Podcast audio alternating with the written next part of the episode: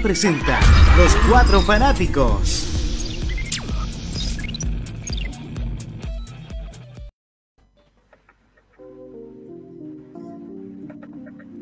Buenas noches, bienvenidos a una nueva edición de Los Cuatro Fanáticos a través de las plataformas de Multifan. Hoy día con equipo completo, saludo a mis compañeros, bienvenido José 1138. ¿Cómo estás? Así es, yo soy 1138, así me, así me, hago llamar. Muchas gracias por, por, por este, esta instancia que estamos nuevamente juntos aquí. Eh, nosotros cuatro, como el nombre dice, los cuatro fanáticos. Así que agradecido de, de estar aquí y eh, contento también. Me parece. Saludo también a nuestro amigo desaparecido, por fin lo tenemos con nosotros, Juan Solo. ¿Cómo estás, Juan? Bienvenido. Bien, bien, bien. Muchas gracias a todos por la bienvenida y Felipe, muy contento de poder reintegrarme nuevamente a esta temporada 2022. Echaba, echaba de menos, de, veras que le echaba de menos. Así que gracias, estamos acá nuevamente. Qué bueno, me alegro. Y también saludamos a nuestro amigo Eduardo Orchat. ¿Cómo estás? Bien, bien, excelente. Aquí ya en segundo programa, cargado con toda la información y cargado con todo, con ganas de empezar. Ya, entonces partamos nomás. Partamos con nuestra primera sección que tiene cortina. Los cuatro recomiendan. Los cuatro recomiendan. Esta semana vamos a tener un cómic, un autor, una línea de coleccionables y un anime. Curiosamente, no lo planeamos, pero son cuatro cosas distintas. Así que está, buena, está buena la dinámica. Así que partimos con eh, Juan, te tienen que partir, creo que vas a hablar de She-Hulk. Así, pues, de She-Hulk. Tema igual contingente, porque se nos viene dentro de un tiempecito corto, estimamos, la, serie, la serie Real Action de Marvel de She-Hulk.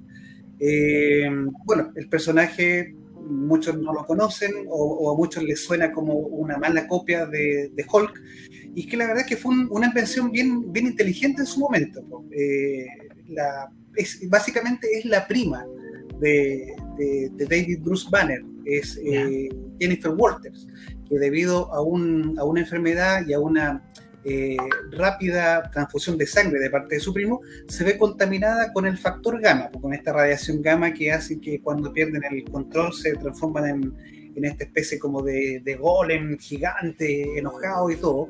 Y así es como estaba presentada dentro de sus primeros cómics. Justamente el nombre era no She-Hulk, sino The Savage She-Hulk. Ah, y este era como lo que siempre se veía en los comienzos. Era un poquito pasar la temática de los problemas de She-Hulk, de Hulk masculino, los problemas que tendría una Hulk femenina. Entonces, eran variados, pero no salían de ahí esa beta. Era como la etapa más fome también que tuvo eh, emuladoramente la, base de todo esto que era, que era Hulk. Eh, por lo tanto, era una etapa muy, muy, muy mala en la etapa de, de Savage. Hasta que llegó este caballero. en la década del 80, don John Byrne se hace cargo de Hulk y pasa de Savage a ser de Sensational Aquí se rompía totalmente la cuarta pared. Nos encontramos muchas veces con esto, con estas, eh, ¿cómo se llama? Portadas, donde ella le hablaba al espectador y le reclamaba cosas muchas veces al propio autor. Así que, de hecho, ahí aparece justamente con, el número uno de su, de su primera oleada, diciéndole que eh, esta es la segunda oportunidad, ¿cachai? Eh, si no compras este, este libro, o sea, lo que te va a pasar, ahí lo, lo, menciona ella. Y esta portada después también tuvo un homenaje en una portada posterior, que por ahí la van a tener también, que es una, etapa mucho más nueva y es la etapa que nos lleva justamente a contar qué queremos recomendar ahora, después de esta introducción. Se sabe, como les dije antes, de que se viene la serie de She-Hulk y el año pasado adelantamos de que probablemente, si era la serie de She-Hulk, la etapa más simpática y llevadera a la pantalla, digerible eh, mediáticamente, era la etapa del guionista Dan Slott, con los dibujos de Juan Bobillo, entre otros, que ahí vemos una portada de Juan Bobillo, y resulta que a las dos semanas o a la semana, eh, de parte de la, de la, directora, me parece, de la serie o guionista, hablan de que efectivamente se va a basar en la serie de Dan Slott. Así que porotito que nos anotamos como, como programa Los Cuatro Fanáticos del 2021. Y bueno, ahora les quiero, lo que les quiero yo eh, un poquito recomendar es justamente la etapa de Dan Slott. Básicamente, básicamente son tres tomos de Dan Slott que recogen la etapa de She-Hulk dentro de la dentro de este buró donde ella se entra, entra a trabajar. She-Hulk siempre se ha caracterizado por tener profesión. Casi nadie en la Marvel es solamente eh, superhéroe de tiempo completo. Todos tienen, son como Queen. Queen había también su doctorado en física, eh, Brian May, si no me equivoco, eh, alguno por ahí también era dentista, exactamente. Entonces, todos, todos tenían algo bueno. En el caso de She-Hulk, ella es de profesión abogada. Abogada. Por lo tanto, es muy seguro que dentro de la serie vaya a tener también un contacto con nuestro abogado favorito, ya presentado en el NSU de manera formal, que es Matt Murdock. Así es, conocido como... El Michi Lotal. Claro, no, el Michi Lotal es una mala copia de Matt Es una mala copia de Matt No profundicemos ahí. Que... Sí, sí. No, no es nuestro Murdock de Fluna, es, es, es el Matt Murdock que, que sí, que sí. No, hay un, un gran abrazo, cariño para, para el Michi de, de colega ahí también de su programa que tiene que ver con Star Wars. Bueno, el hecho es que eh, ella, al ser abogada, le ofrecen un trabajo en un momento y ella decide aceptarlo y es eh, introducirse como abogada de tiempo completo en el buró de abogados más exclusivo de Nueva York, de la ciudad y del país, de Estados Unidos también. Ella va, pero cuando llega se da cuenta de que la asignan a una parte que tenía que ver solamente con lo que los litigios legales que van de la mano de superhombres, problemas con fantasmas, cosas de esa mano. Entonces es de ahí el tono que vamos a encontrar de, de, de She-Hulk. Tomo uno, tomo dos, y finalmente el tercer tomo, que lo pueden encontrar en las librerías todavía acá, del tapa de Nan Slot, las portadas ya son bastante hermosas, son preciosas. Me Son- encanta el diseño de personaje. Sí, sí. Está muy Las portadas son de cierto realismo del dibujante e ilustrador Greg Horn. Eh, por ahí lo pueden googlear, van a encontrar muchas galerías de Greg Horn, tienen muy su, su, su línea femenina, exactamente, ahí tienen el primer número, exactamente es exactamente este, ahí tienen el número 2 y el número 3, se van a encontrar con un desfile de superhéroes, pero inmenso dentro de las páginas de, de, de la Hulka de, de Dan Slott. Así como Peter David hizo maravillas, para mí por lo menos, en Hulk, Dan Slott lo es para, para She-Hulk. Así que búsquenlo, no les voy a spoilear nada de lo que Me aparece adentro. Me parece muy bien. La idea es que esta sea una recomendación y no un spoiler, eh, pero búsquenlo, van a encontrar mucho, mucho, mucho material. Y es más, dentro de uno de los números hay un material que tiene que ver con un poder nuevo que aparece a She-Hulk y que ha sido comentado en las redes. Imagínense, este material es de hace un buen tiempo atrás. Para ser más exacto, la edición de She-Hulk es del año si no me equivoco, para ser bien exacto, 2004, 2005. Y ahora, exactamente, ahora que estamos en el 2022, apareció una nueva temática dentro de Marvel con un asunto de She-Hulk que tiene que ver con los inicios, los orígenes de ese poder o ese problema dentro de esta saga. Lo que habla muy bien también de Marvel como ediciones de tratar de seguir la continuidad, de tener eh, idea más o menos de dónde beber y no mandarse los condoros de repente que DC tantas veces empieza con borrón y cuenta nueva. Así que recomendable la etapa de She-Hulk, por ahí tenemos muchas más portadas, si no me equivoco también, de esta, exactamente, ¿ven? La variedad de, portadas, porque tiene que ver, hay, una, un- una etapa muy, muy simpática, el matrimonio de ella, Ahí tenemos un viejo conocido que lo, presentaron en los, en los post-créditos de los Eternals. Ahí hay otro viejo conocido también. Eh, un, un- ahí tenemos un personaje que apareció dentro de de Loki, pero no apareció formalmente. Alcanzaba a verse por ahí un busto o una escultura del tribunal viviente, las tres caras que estaban caídas en ese, Mm, esa especie como de lugar. ¿Se fijan ahí con quién está? Howard. Howard. y con Howard el Pato. Exactamente. Así que se van a encontrar con muchos de esos los dibujos, algunos de los dibujos interiores de la primera etapa, para que vean más o menos cómo es el dibujo de Juan Bobillo, un dibujo diferente. Juan Bobillo no dibuja toda la saga, es dibujada por por lo menos unos dos o tres ilustradores más.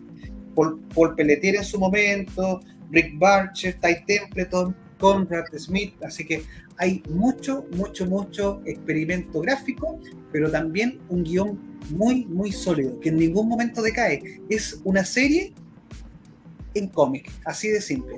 Así que vean por ahí, traten de adquirir y disfruten nada más.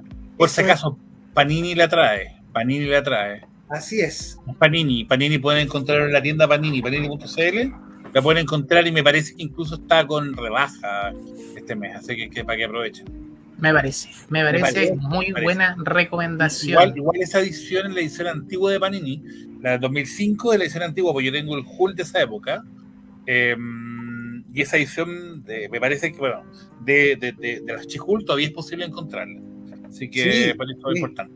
Sí, y también hace un tiempo, hace un par de años atrás, recordemos esta edición negra de Salvat, de los tomos Marvel, estaba incluido también el tomo 1.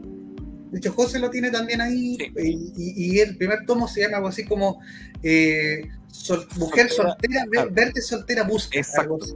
Sí. Verde soltero.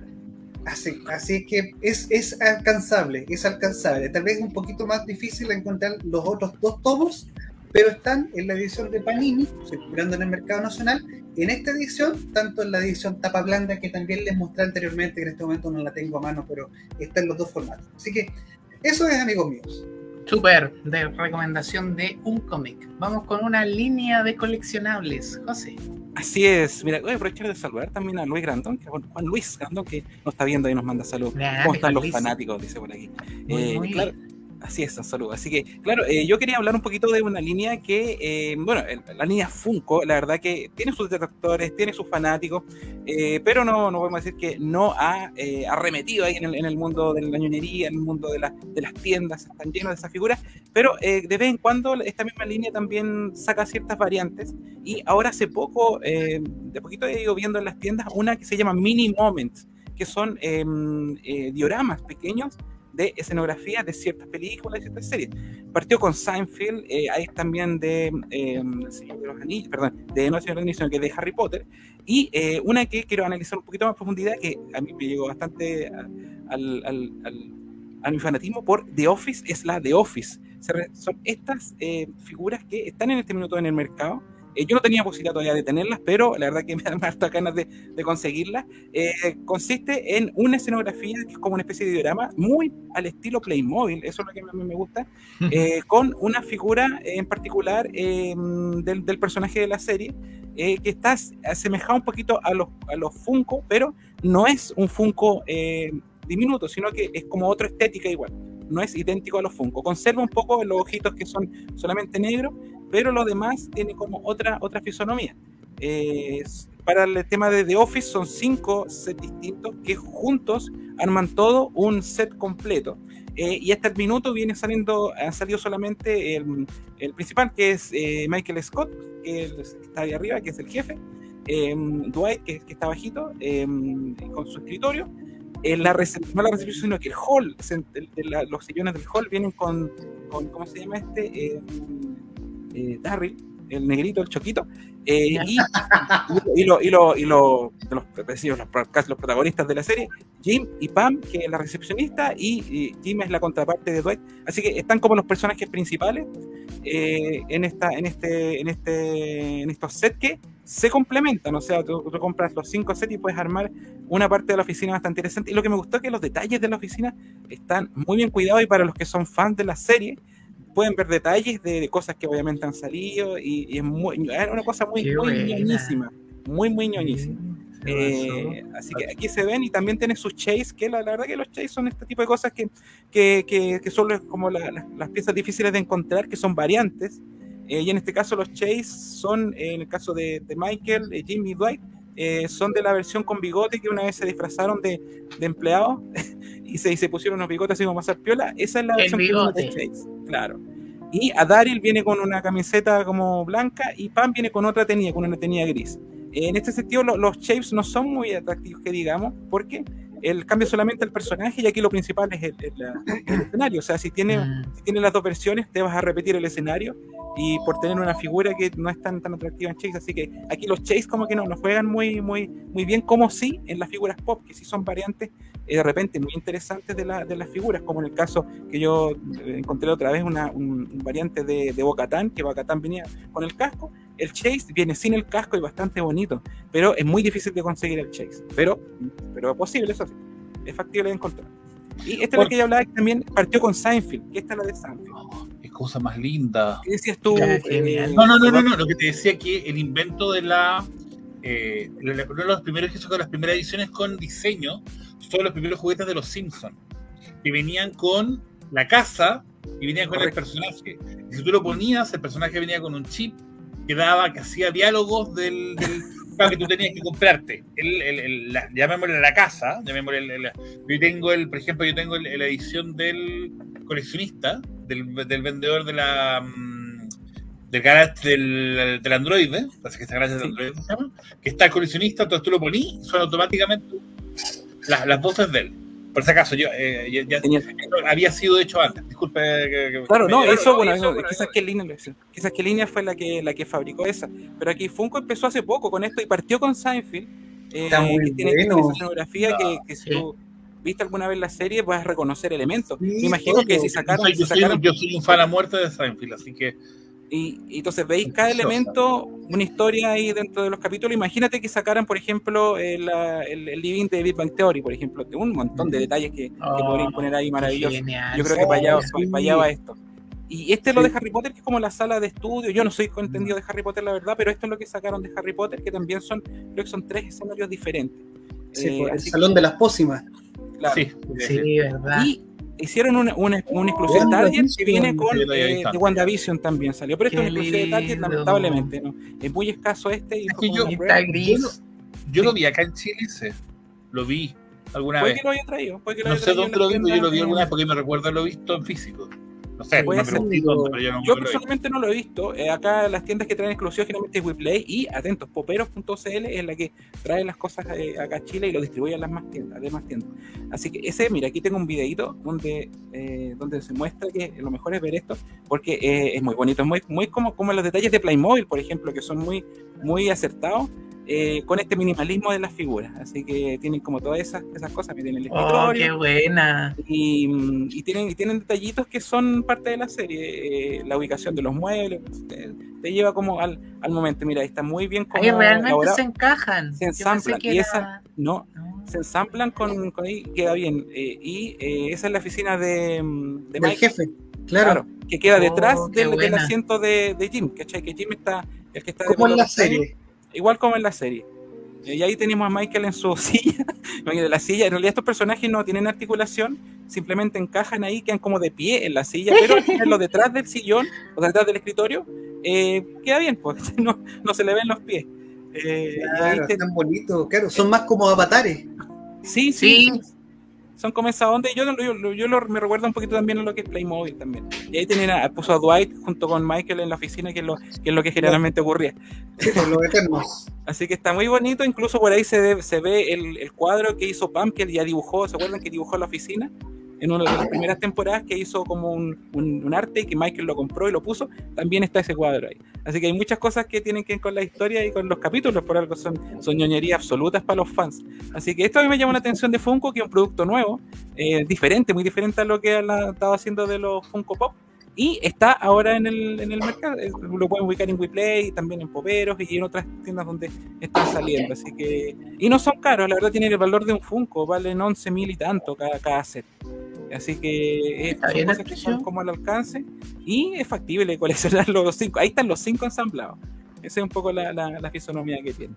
Así que eso es la. Se llaman Funko Moments y eh, es como, por decirlo, un poquito como lo nuevo de, de, esta marca, que la marca es Funko. Nosotros conocemos mucho, decimos Funko los Funko Pop, pero los, la, los Pop son una línea de los Funko que anteriormente han trabajaron incluso con la línea de Reaction, que ahora la hace Super 7.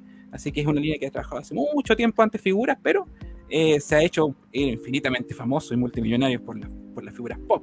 Eso está claro. Eh, así que eso vendría siendo mi recomendación de la semana, que esto eh, hace poquito lo, lo, he estado revisando y la verdad que me han gustado bastante. Eh, así que esa es la... Buenísima, buenísima la recomendación. Mini, mini, mini Moment se llama. Sí, no, y lo, los primeros Funko, que no se llamaban Funko, eran los cabezones. ¿Te acuerdas de esos cabezones que, que, que tenían la cabeza así? Sí, claro, que parecían monos porfiados. Claro, fueron los primeros que fueron hechos por ellos. Si pueden, hay un documental, hay un documental que está, me parece, no sé si está en Netflix o Es está de Netflix. en Netflix, que son la Sí. historia del Funko. Ahí, ahí- ahí la cuentan, es muy, muy, muy Sí, bonito. y de hecho, eh, unos detalles de los Funko, que nosotros le decimos Funko por Funk, por, por Funko, por, por Funko, no sé, por, por la fonética de latina, pero en estricto rigor se tendría que decir Funko, y suena raro, es como decir, como está diciéndole Funko a los Funko, pero en el fondo la, la empresa Funko es una sigla que se llama Fan Corporation. Eh, por como decir fan de entretención y corpora, Mm. corporacho por, corpora- por corporación. Entonces es una sigla de Fan Corporation y de ahí por eso se llaman Funko en inglés, pero se escribe Funko. Para nosotros siempre será Funko. pero esa es la- es la, buenísimo. sigla, por eso se llama así.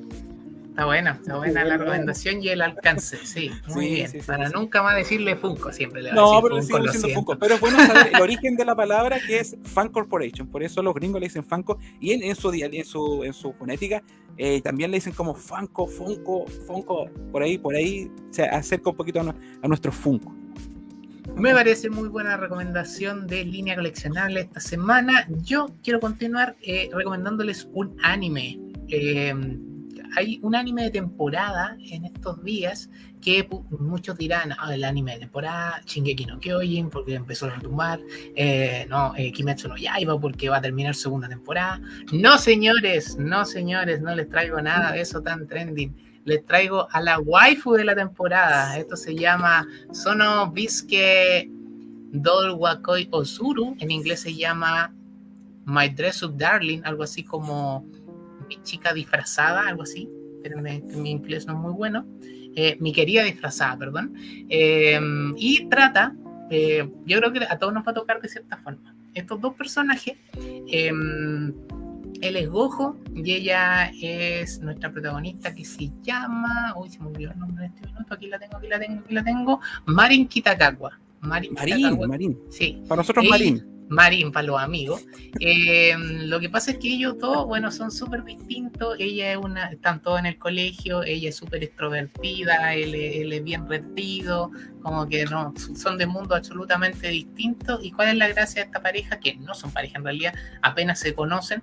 Eh, lo que pasa es que ella le gusta mucho el cosplay, Eh, es muy otaku, le gusta mucho hacer cosplay, pero no sabe, no sabe de costura, no sabe nada de, de- de confección de trajes ni nada y conoce a este cojo que él es eh, tiene una, un historial familiar eh, que en su, en su dinastía como familiar por decirlo así su abuelo partió creando estas muñecas Hina que son unas muñecas como de cerámica bien tradicionales de Japón.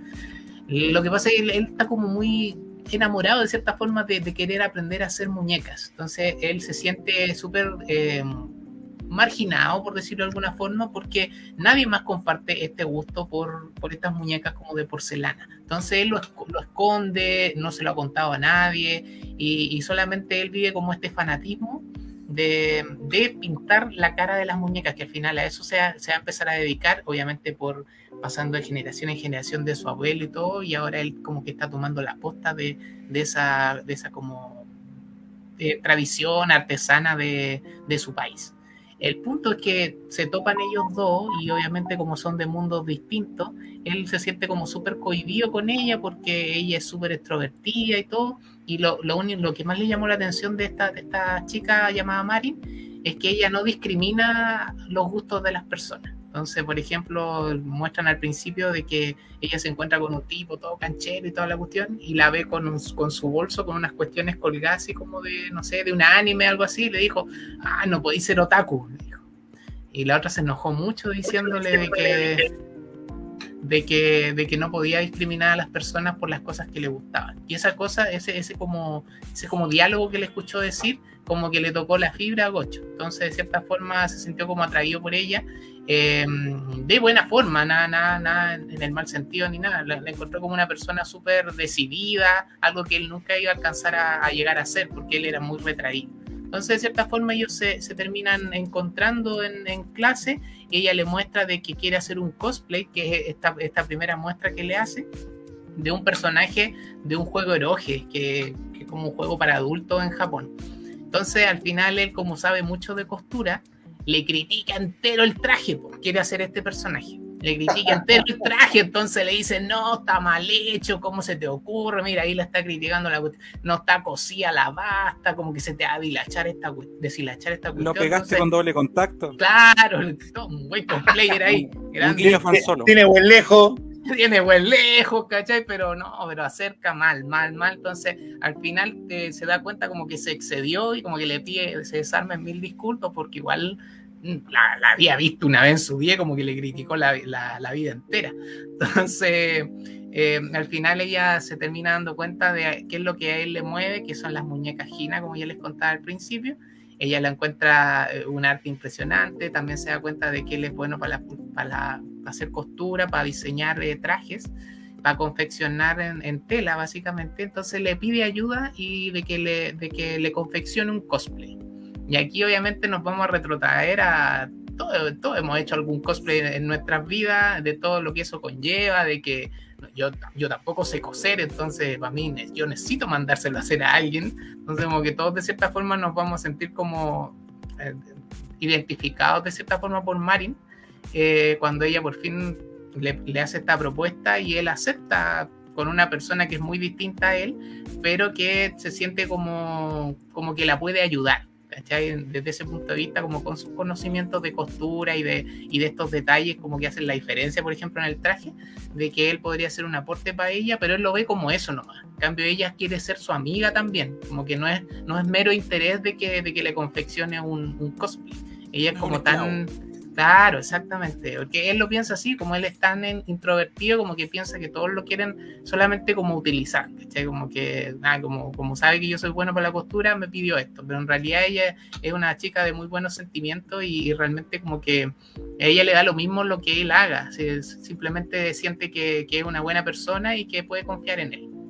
Y bueno, y ahí empieza también como la trama un poquito más echi, un poquito más cargado así como al, al, al erotismo de sí, media picarona, entonces le tiene que tomar las medidas, ¿cachai? Entonces no sé si ustedes han visto muchas cosplayers que están con este, con este cosplay en, en eh, como sí, de temporada, que es precisamente... Mucho meme, este... he visto mucho meme y mucho cosplay, entonces la verdad que viste en el clavo que me, me interesa un poquito la trama. Lo vaya a ver por la trama, te caché. Por supuesto, que conocer, sí. quiero conocer la historia. Ya, muy bien, muy bien. Bueno, la, lo que pasa es que ella de repente se presenta en un día y como él le había dicho que si le iba a confeccionar el cosplay, le tiene que tomar las medidas, pues y él, eso le da mucha vergüenza y ella anda con un traje baño debajo de la ropa para que él le pueda tomar las medidas y se pone ahí una, unas escenas bien así como de entre vergüenza y todo el tema, y ella súper eh, desinhibida, si en realidad no le importa nada, si ella súper súper liberal, como que esas cosas en realidad como que no le importan mucho y todo. Entonces ahí se van viendo esta parte de la comedia que tiene, que tiene la serie y todo el tema.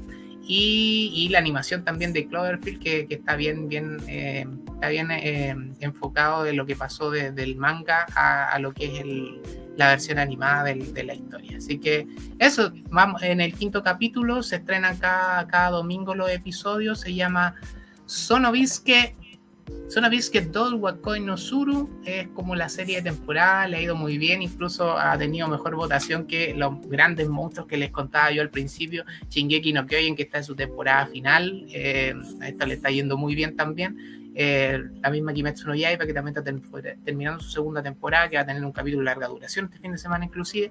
Pero Marin como que la está llevando en la waifu de la temporada cuando eh, volvamos a un evento masivo probablemente vamos a ver a muchas chicas haciendo cosplay de, de, esta, de, esta, de esta mujer así que eh, ese bueno y ahí en el, la serie poquito va, va, ya avanzada y logró contener su cosplay. También es chistoso porque vamos a ver lo que es vivir un, un evento de cosplay en Japón. Entonces, cuando le toman Tiene la una versión anime foto- también, po. También Sí, una versión anime que no, interesante, cosas que hemos vivido en la, en la vida real. Aparte que ella quede reconocible con ese cosplay, entonces está haciendo muy buen cosplay. Que Exactamente. Está interpretando muy bien porque la personalidad de ella y lo poquito que he visto yo es muy distinta, obviamente, a su personaje de cosplay. Entonces aquí se ve como, como muy, muy kawaii, distinta a como es en, en persona. Tengo que decir que la, la interpretación de ella como cosplayer está, está bastante bien. Sí, está bueno, está bueno, está interesante y además la- lo, lo bonito de la de que demuestra ese como lado Epo, de que todos hemos hecho un cosplay alguna vez, a lo mejor no lo no confeccionado, pero sí hemos usado alguno y está como todo el tema de, no sé, pues cuando te toman fotos, de- del tema de, no sé, en este capítulo cuando ella debuta, se da cuenta de que el traje es muy caluroso, que se está muriendo Oh, calor en realidad qué y que, que real la cuestión que está pasando en el anime. Entonces, sí, yo se las recomiendo. va- van a ser, creo, dos episodios. Vamos, eh, esta semana se estrena el sexto, así que eh, yo se los recomiendo. Y como les dije, eh, está basado en un manga. El manga lleva ocho volúmenes, sigue en desarrollo.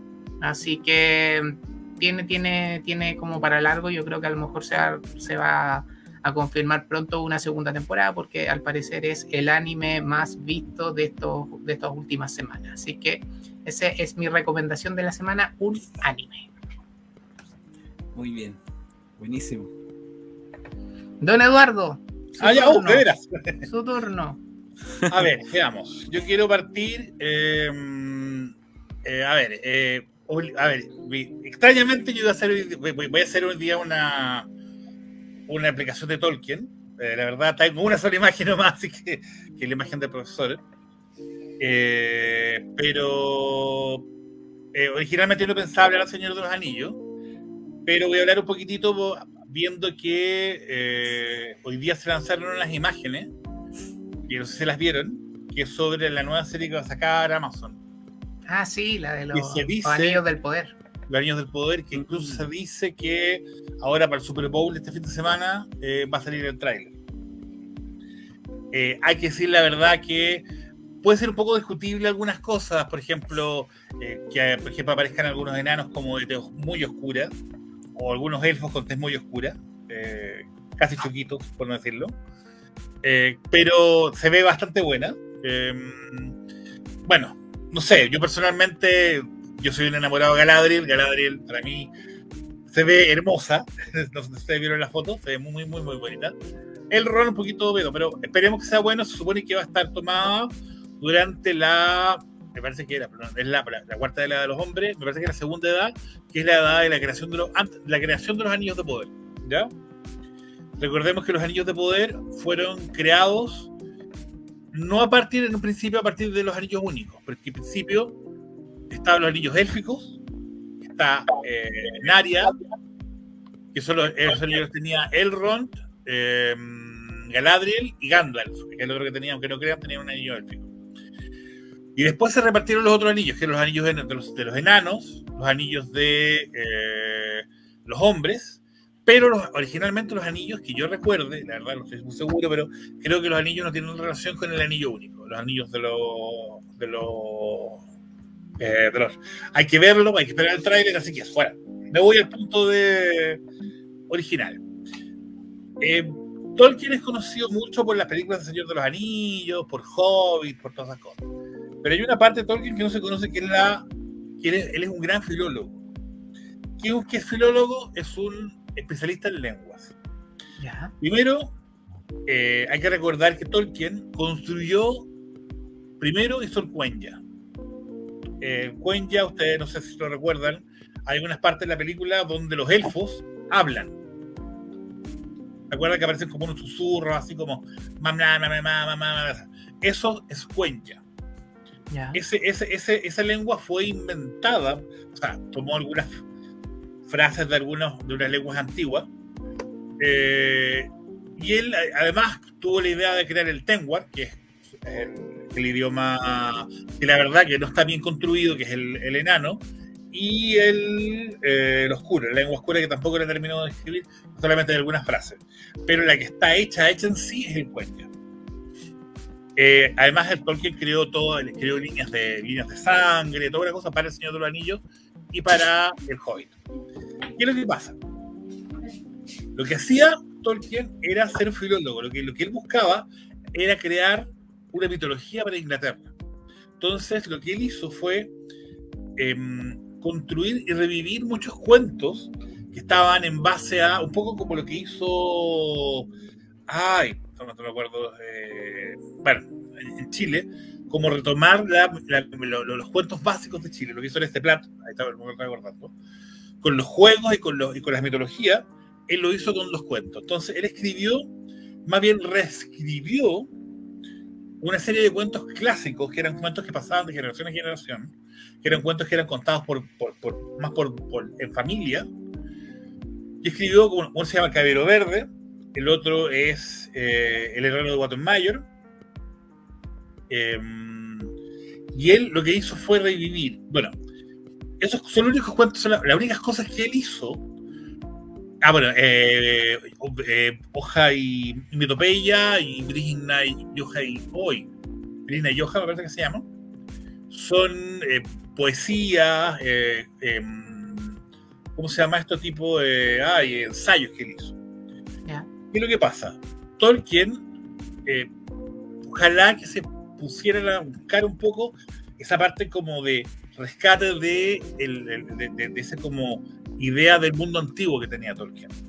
Em, Tolkien tenía toda una idea de rescatar el, mito, el mito básico de, lo, de Inglaterra, y por eso hizo todo esto como el Caballero Verde, lo dije el Guerrero de Maya hay una serie de cosas, aquí y aquí voy a terminar con esto, que voy a hacer una, como, voy, voy, a echarle un poquito de agua fría a la gente que es muy fan de Tolkien.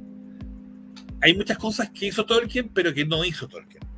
Ustedes dirán, no entiendo cómo es. ¿Qué es lo que pasa? Hay una serie de libros como que eh, cuando Tolkien muere, él solamente tenía escrito El Señor de los Anillos y El Hobbit. Christopher Tolkien, que es el hijo de Tolkien, que ya murió, lo que hizo fue, en los 1950, agarró todos los textos de él e hizo un libro que se llamó Los cuentos inconclusos, que son tres tomas, ¿ya? que son en sí la historia, por eso está, por ejemplo, El Hobbit anotado, el Silmarillion anotado. El Silmarillion no es un libro que Tolkien escribió que se llamaba el Silmarillion. Lo que hizo Tolkien, lo que hizo Christopher Tolkien fue agarrar todos los cuentos, todo lo que había de Tolkien e hizo un libro que supuestamente estructura la historia entera del de, universo, de Arda. Arda, que es el, planeta donde, o sea, el mundo donde está Tolkien, donde está el Señor de los Anillos. No sé, todo el Señor de los Anillos. Por lo tanto, todas las cosas que han salido, como eh, eh Rotabar, un, hay una serie, en este momento, yo me acuerdo que uno, pero todo lo que ha salido, por ejemplo, muchas veces, por ejemplo, las cartas que escribió Tolkien, las cartas que escribió Papá Noel, que es otro cuento que, es de Tolkien, todo eso eran cuentos que les había contado él a sus hijos. Y los hijos lo transcribieron y lo publicaron. A nombre de Tolkien. A nombre de Tolkien, exactamente. Pero ya Tolkien estaba muerto hace mucho rato. Incluso Tolkien nunca quiso, porque eh, Tolkien, al Tolkien le ofrecieron hacer eh, con el Hobbit, hacer un corto animado. Y él nunca quiso. Él nunca quiso que sus películas, que sus obras salieran a película o una cosa así. Incluso, bueno, eh, podríamos hablar de la relación que tuvo con C.C. Lewis, pero eso es largo de contar. Em, él, él, le gustaba como él, le gustaba como más estar tranquilo, solo le gustaba como esa fama. Entonces, em, en la misma época que estaba en Inglaterra, estaba pasando todo lo de em, todo lo con la, con la fama del, por ejemplo, Lovecraft, por ejemplo, en esa época, todo lo que era Strange Tale, en ese momento en Inglaterra y en Estados Unidos. Entonces, eh, él, quiso como de salir un poco de, ese, de, esa, de esa línea y hacer una fantasía un poco más clásica. Eh, como les decía, Tolkien no escribió sus cuentos. Fue Christopher Tolkien, por eso mucha gente, nosotros dijimos que odiamos a Tolkien, a Christopher Tolkien, perdón, porque lo que él hizo fue aprovecharse un poco de la fama de él. Cuando vean un poco los cuentos, voy a buscar acá los... Para hacer poco para. A ver. Eh, ya. Los hijos de Urin, por ejemplo, los hijos de Urin, que salió hace poquito, eh, también es un rescate que hizo. Bueno, que fue Tolkien ya murió, pero los nietos de Tolkien rescataron algunas notas de Tolkien. Yo no sé dónde han sacado notas de Tolkien, pero no sé dónde estarán. Tienen que haber. El, pobre caballero ya tiene que estar ahí. Eh, por ejemplo, están las cartas a Papá Noel. Hidro, el granjero de Harm, es hecho por él. Eh, Árbol y hoja, como les decía. Ah, y el, el que les digo, el que les decía se llama Robin, Ra- Robin Darum, que es un cuento que le contaba a sus hijos eh, cuando viajaban a la playa. Y obviamente Christopher Tolkien agarró el cuento y lo hizo libre. Lo hizo- la Entonces, media mafia eh, ahí. Claro, hay toda una, hay toda una entonces, pero si piensa que hasta hoy en día los nietos de Tolkien, o sea, los- por los derechos, hasta hoy en día los nietos de Tolkien todavía viven de ellos, o sea, yo creo que van a vivir hasta Unas tres generaciones más. pues. Claro, o sea, por eso yo, bueno, un poco, un poco hago, yo hago el llamado a que eh, si ven Tolkien, no se queden con las películas o se queden con el Hobbit, que las, yo no tengo ni idea cómo alargaron para las películas, siempre hago esa, ese... Y no hay enanos, y no hay enanos mujeres, el- el- esa elfa mujer no aparece. Maldición.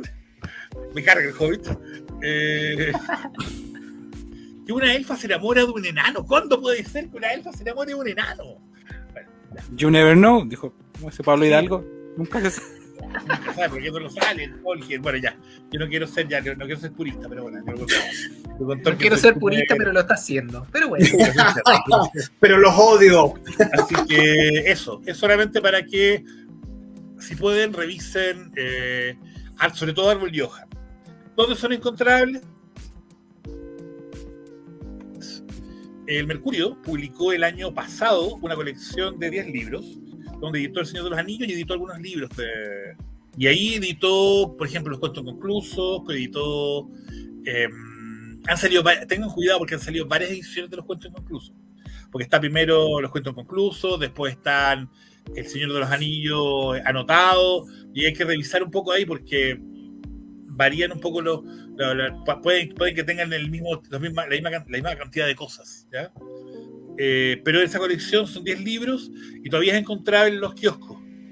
Eh, está como a 10 mil pesos. Hay un, hay un, hay uno que es muy bueno, que es el que digo yo que son, que es donde aparece el árbol y hoja, que es donde aparecen los ensayos. Él tiene una, una serie de ensayos sobre la fantasía en Inglaterra, y los cuentos de Inglaterra, los cuentos clásicos. Si los pueden ver, cuesta, el libro no costaría más de 5 mil pesos y es buscable en cualquier kiosco del centro, porque dudo que en un kiosco eh, donde hay cosas más viejas, digo yo, son fáciles de encontrar. Eso es lo que quería. Buenísima recomendación ahí. Tolkien como filólogo. Así que muchas gracias, Eduardo. Eh, nosotros seguimos avanzando con más secciones porque después de Tolkien vamos a hablar de series ahora.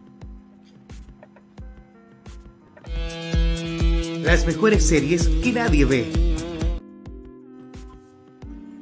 Y vamos a hablar de Harley Quinn. Vamos a hablar de esta serie Harley Quinn, que en algún minuto la comentamos, ¿te acuerdas, José?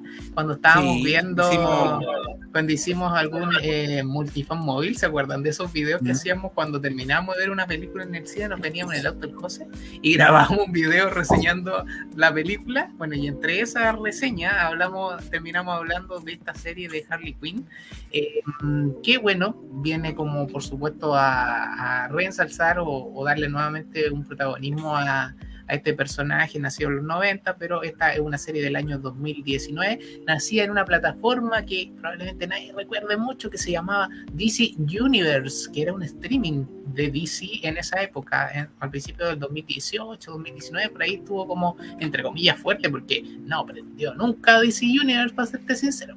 Eh, cuento corto, eh, una serie bastante con harta sátira, eh, una serie animada, por supuesto, y que cuenta esta historia de Harley Quinn cuando ya terminó con el Joker y decide emprender su propia vida criminal y tratando de dominar, por supuesto, Gotham City a su manera, con su bate y con harto chocolate por todos lados.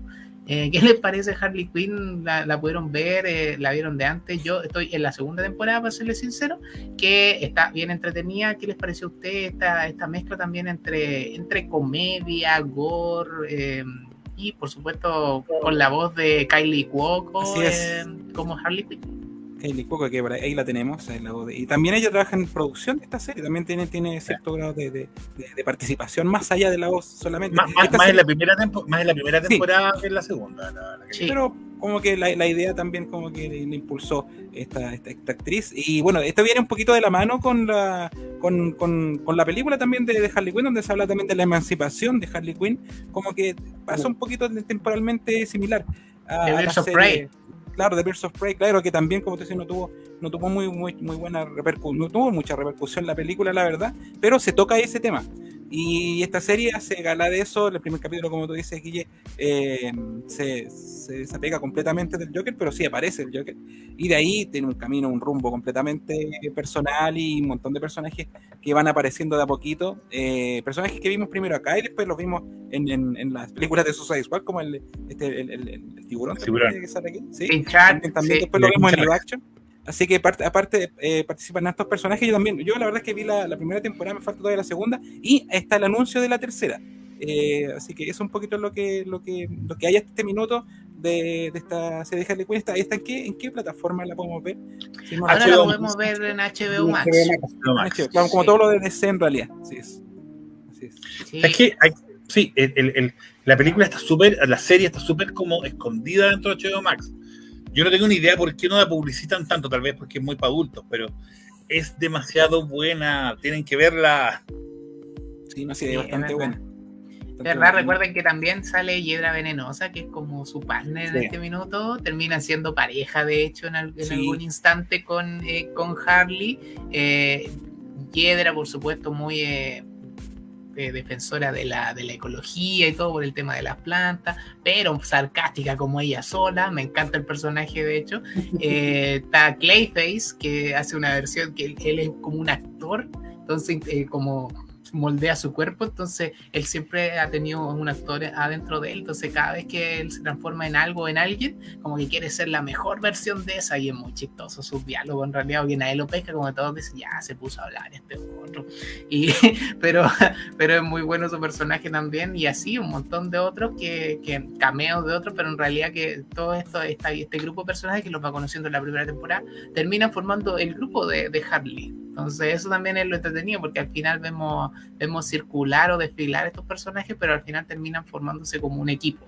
Eh, con este sarcasmo de por medio y todo el tema, con este humor medio, medio eh, ridículo en algunas partes, pero la, la, serie termina siendo muy, muy divertida por eso mismo, porque tira mucho chocolate también cuando, cuando mata a los villanos, porque tira talla doble sentido. Entonces, sí, es por supuesto una serie para adultos, pero bien, bien interesante y, bien la apuesta de, de, DC Universe en ese minuto, que HBO Max todavía ni, ni pensaba existir y, terminó, por supuesto, en esa plataforma, por como dicen ustedes, ahora todo lo de DC está ahí.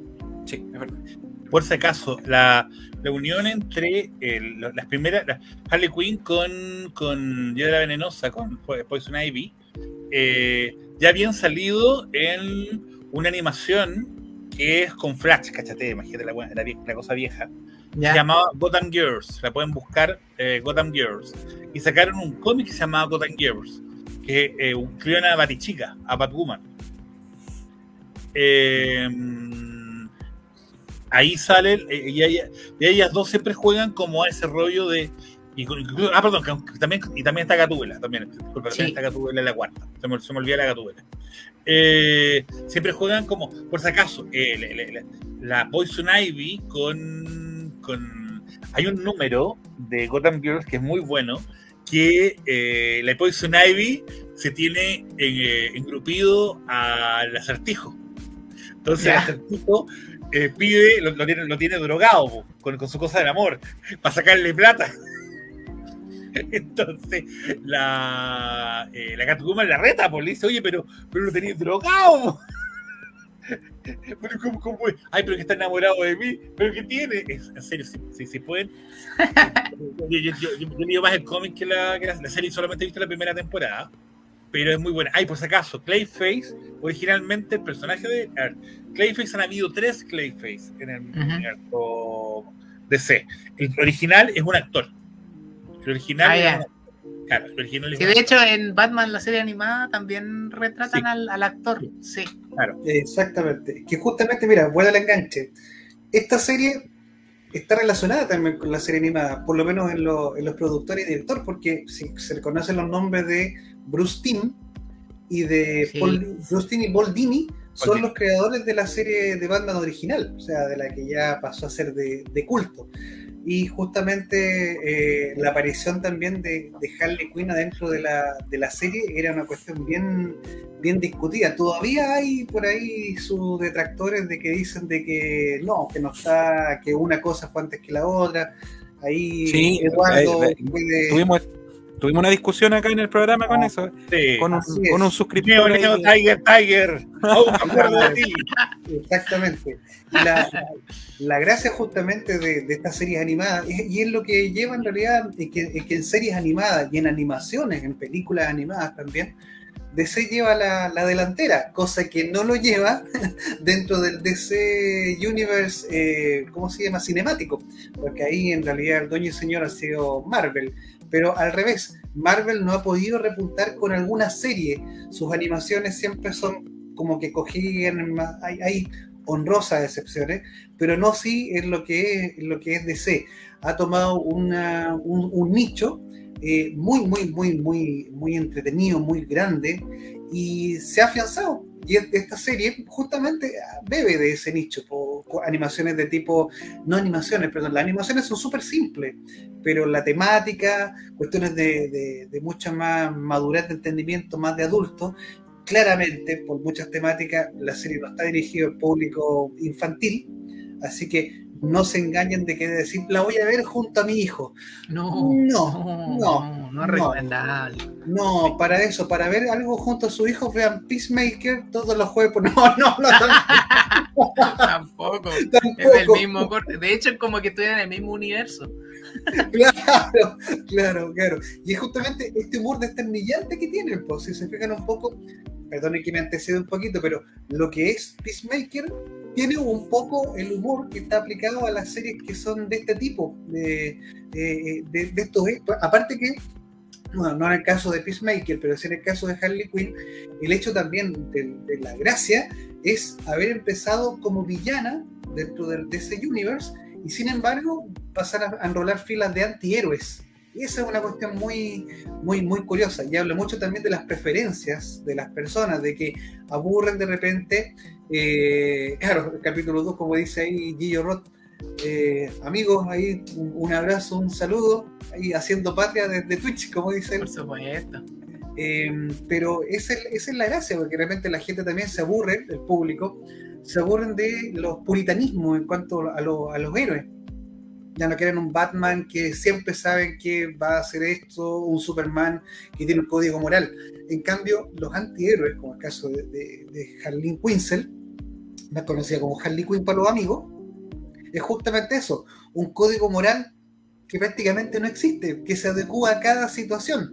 Y lo hemos visto en, la- en las dos películas de, del Escuadrón Suicida, eh, hemos leído, repasado algunos cómics también de la misma forma, se ha hecho equipo con Batman, como también se ha hecho contra equipo contra Batman, así que es una serie animada bien, bien entretenida. Yo he tenido ocasión de ver muy pocos capítulos de la, de la primera temporada, más que todo por asuntos de tiempo, por cosas familiares y también por cuestiones de trabajo en su momento. Ahora estamos de vaca, así que probablemente nos vamos a poner al día, cosa que no estaría mal, Mm. pero se orina de precostal. Así que una serie que nadie está viendo, pero que nosotros podríamos hacer. Esto es como una ampliación de las recomendaciones.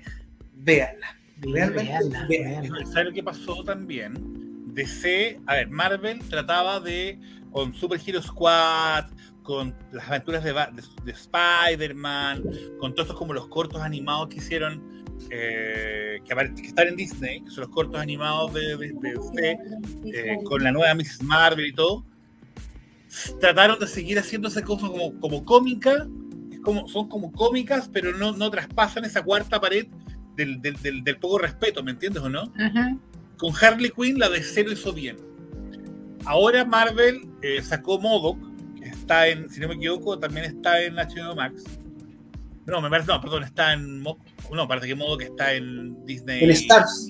En Star Star Plus. Plus. Sí, están en que eh, ahí trata de ser un poquito más políticamente incorrecto, ¿ya? Es una serie un poquito más también eh, como con plasticina, también ver así, con bonitos como de plasticina, con bonitos de acción, como las de Pollo Robot, motion. claro, Exactamente, como Robot Chicken.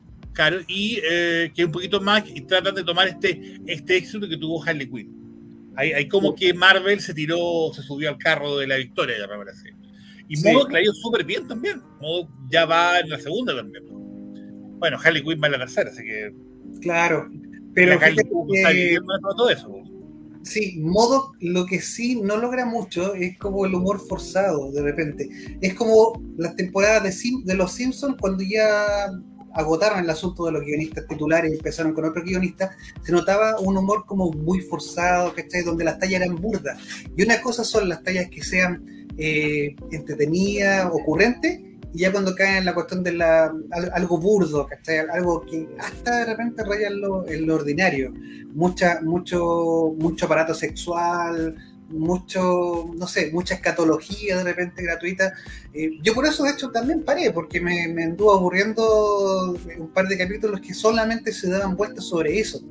Y, oye, no sé, pues, y también un poquito de amor al personaje. Yo, a modo, no lo cambio como, como malo, malo, malo, sino un peso pesado dentro de la Marvel. Y verlo ahí de dueño de casa, mandoneado más encima, claro, con una hija, con una hija también con sus asuntos de preadolescencia y todo eso.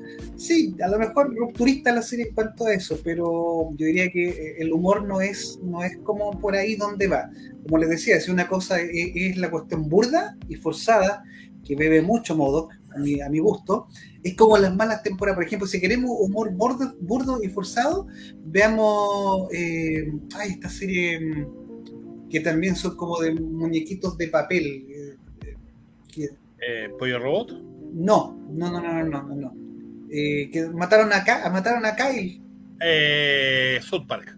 South Park, exactamente. Mm, A. South Park tú se lo perdonas, entre comillas, porque South Park está ¿Qué basado es eso? en po? Es Claro, eso. es eso, es eso, ¿cachai? Y Si además no hay que pensar que si no va en la temporada veintitantos. Claro. Claro, claro, pero Entonces, tú digamos que- a encontrar con eso, o sea, no, no, no, lo- no podéis decir, pero acá, acá no, fíjate, acá no.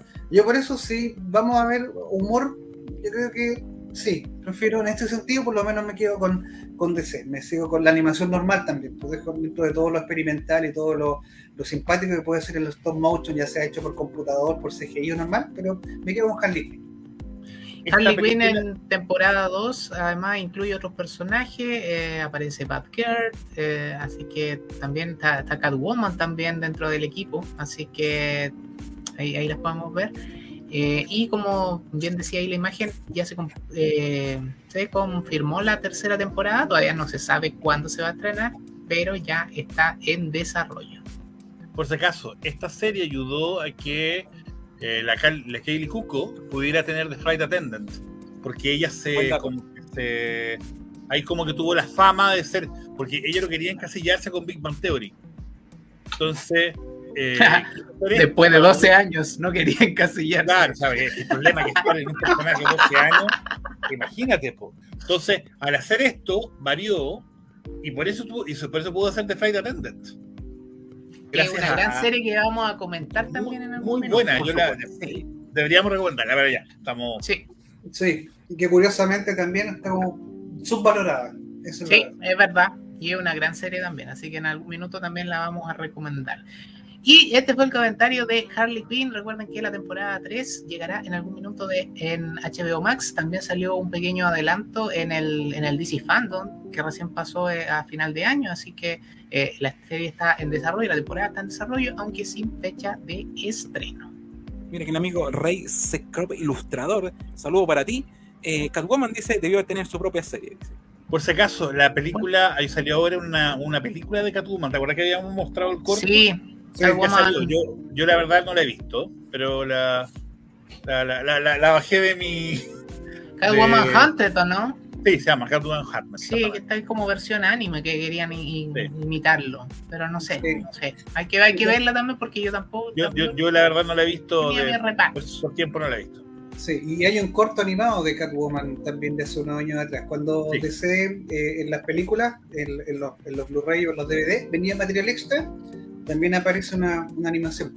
No son, Sí. no son muy largos, 15 minutos. De ahí también hay uno de Jonah Hex, eh, los que les gusta El, DC. el de Jonah Hex es increíble. Claro, hay el uno de mejor de Sandman. Hay uno de Sandman, recordemos que se viene Sí. también Sandman como serie, así que ver la animación de Sandman, eh, perdón, de, de muerte, de muerte de los, Sí. de los Eternos, no, no de los Eternals, no confundan. También hay una animación, pero ya hay, ya hay experimentos anteriores que, que pueden encontrar por ahí por la, por la red. Así que, amigo Rey, puede echar un vistacito y puede a lo mejor encontrar esa animación anterior de, de, de Catwoman. Súper. Y vamos a comentar otra serie de las mejores por si acaso, el papel, disculpa, voy a hacer una cosa que aquí Rey Crepa, el ilustrador, está comentando lo de la Kylie Cuco. Sí, la Kylie Cuco actuó en la última temporada de Charm como era una mm, era una porque yo soy Ah. fanático de Charm, por eso digo. Yo no sabía eso. Es que no Eh, ella aparece en la última temporada de Charm como una estudiante, ya como una estudiante, un- era, no, era, no era muy conocida, y al final se hace mala en, el- en la cosa. En realidad, voy a ser sincero, el papel es muy malo. Porque es de tiene que- es de que que- en el final de la temporada, o sea, en el final Sí, de la el serie. último- ¿o la no? última temporada, Sí, parece ya, como- bueno. e- e- ella Ah, entrega, bueno, ya- Se querían no, no, ir nomás los productores de esa serie de tantos años. el personaje de ella es muy malo. Yo, yo, la verdad, con todo mi cariño, yo tengo olvidado esa parte porque eh, es muy malo. Ya, eso. así que no la vean. Así que los fans de Kylie Cuco, si quieren verla en la última temporada de Charm, no la vean porque No. es como, con Fly como, Es con como- es Attendant. como de esos malos que, que es como soy malo y soy bueno al mismo tiempo, entonces no tengo cambio de cara. Entonces, no sé, muy- bueno, a mí no me gusta. Para allá. Tema aparte. Ya, cambiamos de serie. Las mejores series que nadie ve. Vamos a hablar ahora de una serie japonesa, un live action para ser Uh. precisos. Esto se llama Alice in Borderland. Em, basado en un manga y también hay una serie de del que les voy a contar más adelante. Eh, esta serie eh, estuvo un año antes, creo que fue desde 2020, si mal no recuerdo. Em, estábamos en plena pandemia, si se acuerdan. Estuvo a punto de, de- de- como al cambio de año, justo como el 30, 31 de diciembre se estrenó como esta, esta serie que es bastante tortuosa, la verdad, porque se trata de un. Los protagonistas interpretan a un dúo de aliados atrapados en un Tokio abandonado. Súper extraño, así como veis toda la metrópolis, pero no hay gente. Entonces se ven obligados a competir en unos juegos muy peligrosos, bastante sangrientos y en realidad donde podéis perder la vida en, en- en la práctica. Y la dificultad de estos juegos viene dado por una suerte de naipes que te llegan a un celular cada vez que entra uno de los juegos, eh, tú tienes que escoger un celular, no puede ser el tuyo, es, estás absolutamente incomunicado, de hecho no hay ni energía en este, en este Tokio de su lado. Entonces, cuando tú llegas a uno de estos juegos a los que estás obligado a participar, porque si no pierden la vida simplemente, la idea es sobrevivir. Eh, entonces, ¿qué es lo que pasa acá? Estos dos personajes que son los protagonistas, en realidad la chica aparece más adelante en el juego, pero Sí. aquí el, el hombre, que el joven que es Alice, que en realidad es como, por eso se llama Alice in Borderland, él se llama Arisu, que se pronuncia como Aris en japonés. Entonces, mm, eh, están ellos dos, ahí vemos esta como aplicación que se te genera en el celular cuando tú entras al juego.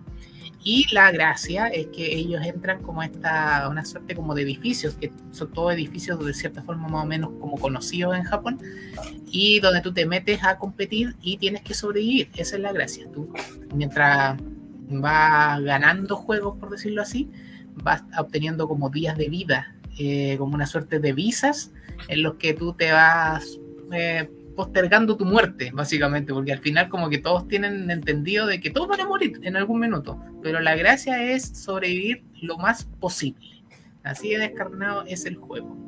Ahí tenemos al actor protagonista y uno de los promocionales de Netflix, que por supuesto ahí está la, la, la serie, eh, disponible absolutamente la primera temporada. Hay una segunda que ya está confirmada que debería salir probablemente a final de este año o principios del 2023, que ya a lo mejor ya está, está grabada, pero el tema de la pandemia como que ha postergado y, y dilatado como todos los estrenos.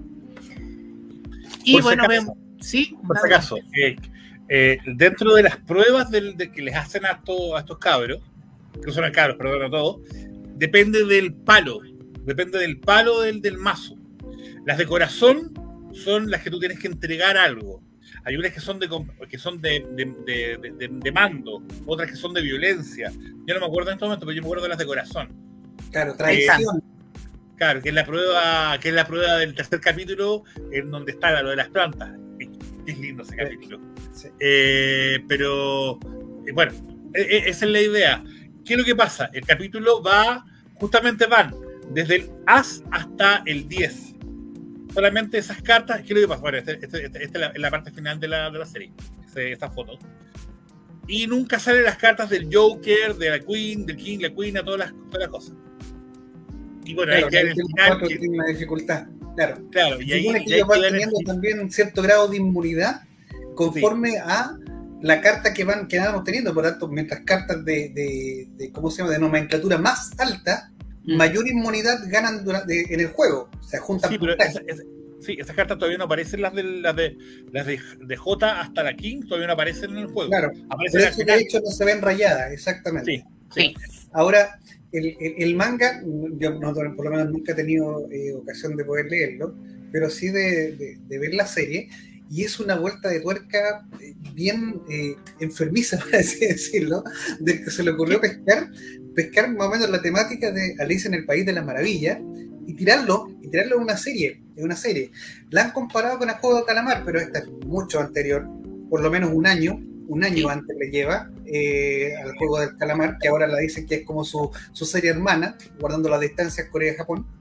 Eh, pero esta, la, la, la, la gracia que tiene es haber sido, entre comillas, como la primera eh, y, y tirar en una serie. Imagínense como que ustedes eh, fueran, no las películas, pero fueran series, Soap, los juegos del miedo, por ejemplo.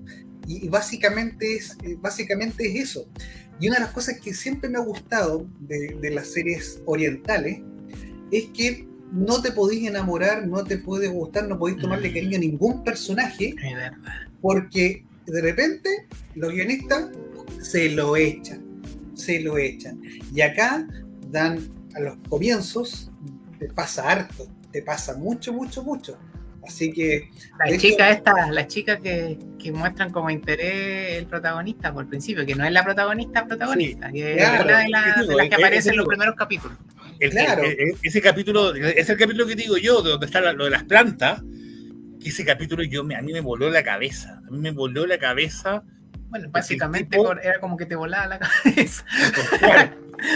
Lo prometo, ahí me, me- me encantó ese capítulo porque el tipo tiene que llegar hasta el final para poder, bueno, no, no, no, la idea no es contar la película, pero bueno, Claro, ahora la la- gracia de la serie que tiene también el hecho de que los juegos son de repente juegos mentales. Les dan una situación y tienen que resolverla.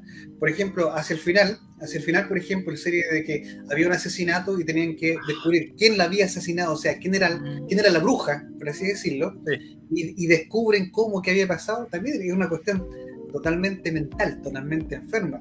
Y acá te habla nuevamente de eh, e- esa cuestión que pasa con, la, la- con el ser humano, y cómo el hecho de la sobrevivencia termina con barreras morales, termina con leyes, y al final importa que uno, uno, uno sobresalga, que uno viva.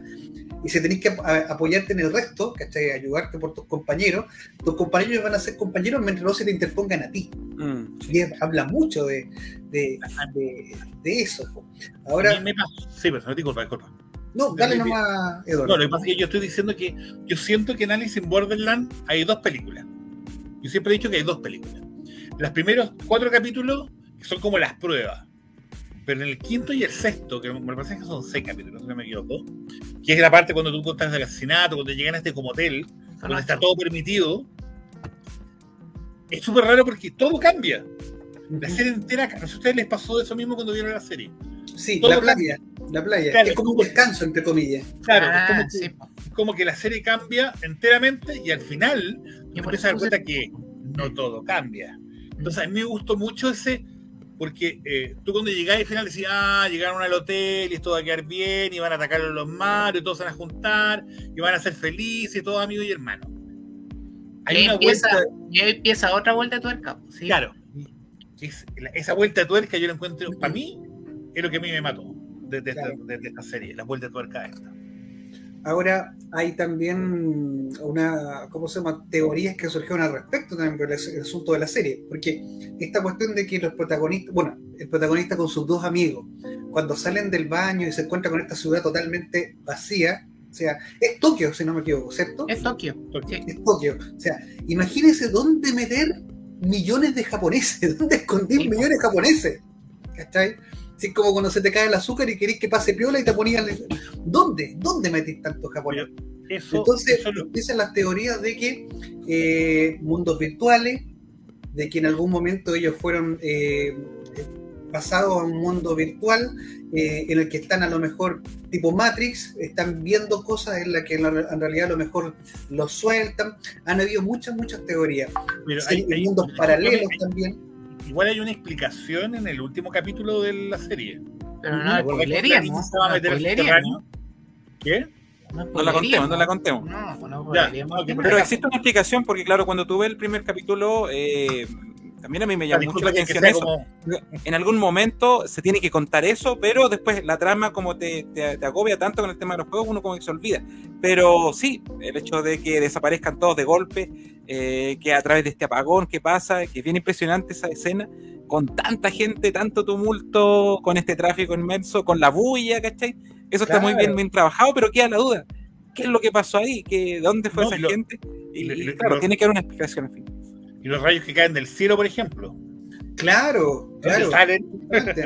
Exacto. Claro. Entonces, todo eso tiene que tener alguna explicación en algún momento. Y bueno, esta serie que también está en desarrollo, como bien dijo Guille, en la segunda temporada. Así que hay muchas cosas que, que tienen que, que aparecer todavía ahí. Sí, sí. Se van a encontrar, los que conocen, lógicamente, casi todos prácticamente conocemos Alicia en el País de las Maravillas, nos vamos a encontrar con los émulos de los personajes, las adaptaciones. Así como está, por ejemplo, el protagonista, que es Alice, que el, el nombre deriva a Alice, por eso la, la fonética es muy parecida. Eh, tenemos el mismo, el, el caballero que está ahí con, con bata, el El sombrerero. sombrerero. Ujú. Exactamente, el sombrerero.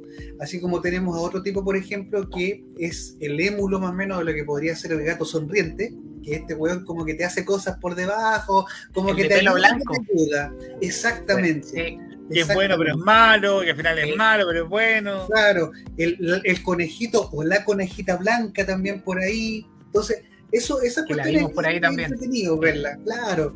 Vas distinguiendo esos personajes y vas Los distinguiendo las adaptaciones y adaptaciones de repente un poco hasta enfermizas de la obra de, de Luis Carroll. Pero sí, es, una serie que no te deja, no te deja indiferente. Estamos esperando la segunda temporada, me parece que ya está lista hace tiempo, pero falta el Sí. estreno solamente. Me parece que este año en Netflix, me parece que este año, se- este año se estrena en Netflix, me parece que es en marzo, abril, no me acuerdo que, que- que- Ojalá. Sí, ojalá pero ya está, ya está visto. Sí, estreno retrasado, porque el estreno también se esperaba que fuera en el año pasado. 2021, exactamente, Sí. octubre, octubre, noviembre, así como se estrenó la primera temporada en diciembre, como dice bien dice Guille, se esperaba la otra, pero no sabemos, no sabemos, que, que se pongan de acuerdo entre tantos japoneses también debe costar. Oye, el- como ahí contaban de que, claro, las similitudes con Squid Game y el juego de calamar, todo el tema. Recordemos que el manga es de noviembre del 2010, así que tiene harto tiempo. ¿cachai? O sea, no, no una historia tan, tan, tan, no- tan nueva, por Eh, decirlo así. Bueno, si, si nos vamos a esa, eh, acuérdense que hay una película que está basada en un manga también, que tiene la misma idea de un colegio que los dejan en una isla. sí, pues, batalla real. Ah, sí. Pues, talla Battle real, Bueno, a mí también me, recordó mucho Bitum, no sé si te recuerdas tú, Guille, de, esa, de ese anime, eh, donde también Ah, había Bitum. juego. Sí, tienes razón. Había una, una protagonista que tenía una, que también estaba vestida escolar y tenía como bombas alrededor. Y, y siempre Sí. veíamos los cosplay, los cosplay, pero después, al ver la serie, igual fue interesante el, el- el trasfondo de eso. Y claro, ellos también estaban en un lugar como, como de supervivencia. Y Era también era de vida o muerte, y tenían que matar a sus compañeros y todo el asunto, y, te- y jugar estrategias también, como un poco, la, la base un poquito también del reality, que el tema de, de, de la estrategia, de la negociación, y de también, de, de, repente, de, claro, de también de hacer caer a uno que, que les puede quitar también peso, o un montón de cosas que salen de la naturaleza humana en el momento de super- sobrevivir, que, que es una premisa que se ha visto en varias cosas, pero eh, aquí también, la- también está súper bien desarrollada en esta, en esta serie. Bueno, son 12 volúmenes el manga, como les dije, se estrenó en 2010, terminó en 2015 y unos años después hubo una adaptación a OVAs de anime, que son tres OVAs que ustedes los pueden encontrar por ahí en alguna plataforma me extraña, eh, y son bastante buenos, debo decirlo. Para la animación, deben ser como del 2017 por ahí. Es una buena animación, es una buena historia. Creo que, si mal no recuerdo, porque lo vi hace tiempo, la verdad, eh, creo que anima incluso un poquito más que la historia que vimos en el live action. Entonces, sí, es bueno quizás quizás darle una revisión. Tiene, por supuesto, todo el estilo de, de un anime, como el estilo de relato que es distinto quizás al live action. Pero cumple la misma historia, el mismo desarrollo de personaje, así que también es, es una alternativa también como para complementar lo que es Alice in Borderland. Súper bien. Buenísimo, buenísimo, buenísimo. Ya, terminamos esta sección y vamos a hablar ahora de cine. Noticias Multifan. Ay, me encantan estas transiciones, muy bien. Sí, Mira, antes de que partamos con la sección de cine, aquí nos está haciendo una recomendación, amigo Rey, eh, de la serie de, de, de Gárgolas, eh, que también eh, tiene muy, mucho, mucho de, de, de comparar a la serie animada de Bruce Timm. Pero en algún minuto vamos a, reseñar también esa serie porque eh, yo me imagino que está hablando la, de la serie de, de, de Gárgolas que está en, en, en, en HBO. Disney. sí, Disney, en Disney. Plus, Creo que si sí. se refiere, y si se refiere a esa, sí la vamos a reseñar en algún minuto porque es una imperdible, muy buena, genial, y olvidar, sí, es una serie también que, que quedó ahí, pero eh, marcó su pausa, así que también la vamos a tomar. De hecho, Héroes Góticos, Gárgola fue la primera serie en Disney donde murieron personajes. Así que no, nada, nada más eh, como hito que aquello. Así que sí, una gran serie en algún momento muy- la, Es la un minuto vamos para a Jetix, reseñar. muy oscura. Para, para, Sí, para- sí. Y aquí un Sí, saludo también a, a Darth Vader también que nos está, nos está saludando. Ay, ¿cómo Dice que esa serie es su favorita, es su favorita de la vida. sí. Así que ¿Cómo va el aseo? Muy bien. Sí. ¿Cómo va a hacer? ¿Todavía puede o no puede? Ya está retando, ¿no? Ya, la pantalla interna. Ya, muchachos, vamos a hablar. Bueno, sí que le pasó al Juan. Sí, eh, fue a buscar la, ¿Volverá? la estatuilla. ¿Volverá? La ¿Volverá? estatuilla. Se ganó Oscar, estatuilla a nosotros, no tengo ni idea. Yo estaba justamente viendo. que le- Vale, ya, sigamos. Ya, vamos a hablar de los Oscars. Eh, eh, en realidad, los Oscars como que se nos va a tomar el bloque completo, porque igual es interesante ver los nominados a, a mejor película, mejor actor, así que vamos a revisar un poquito de aquello. Eh, algunas de las películas nominadas, Doom, por supuesto, eh, King Richard, eh, la Perro de, Netflix, eh, van a estar ahí como harto, harto eh, Cumberbatch también de como mejor actor, entonces hay harto ahí que, que desgranar de esta, la 94 entrega de los Oscars que va a ser en marzo.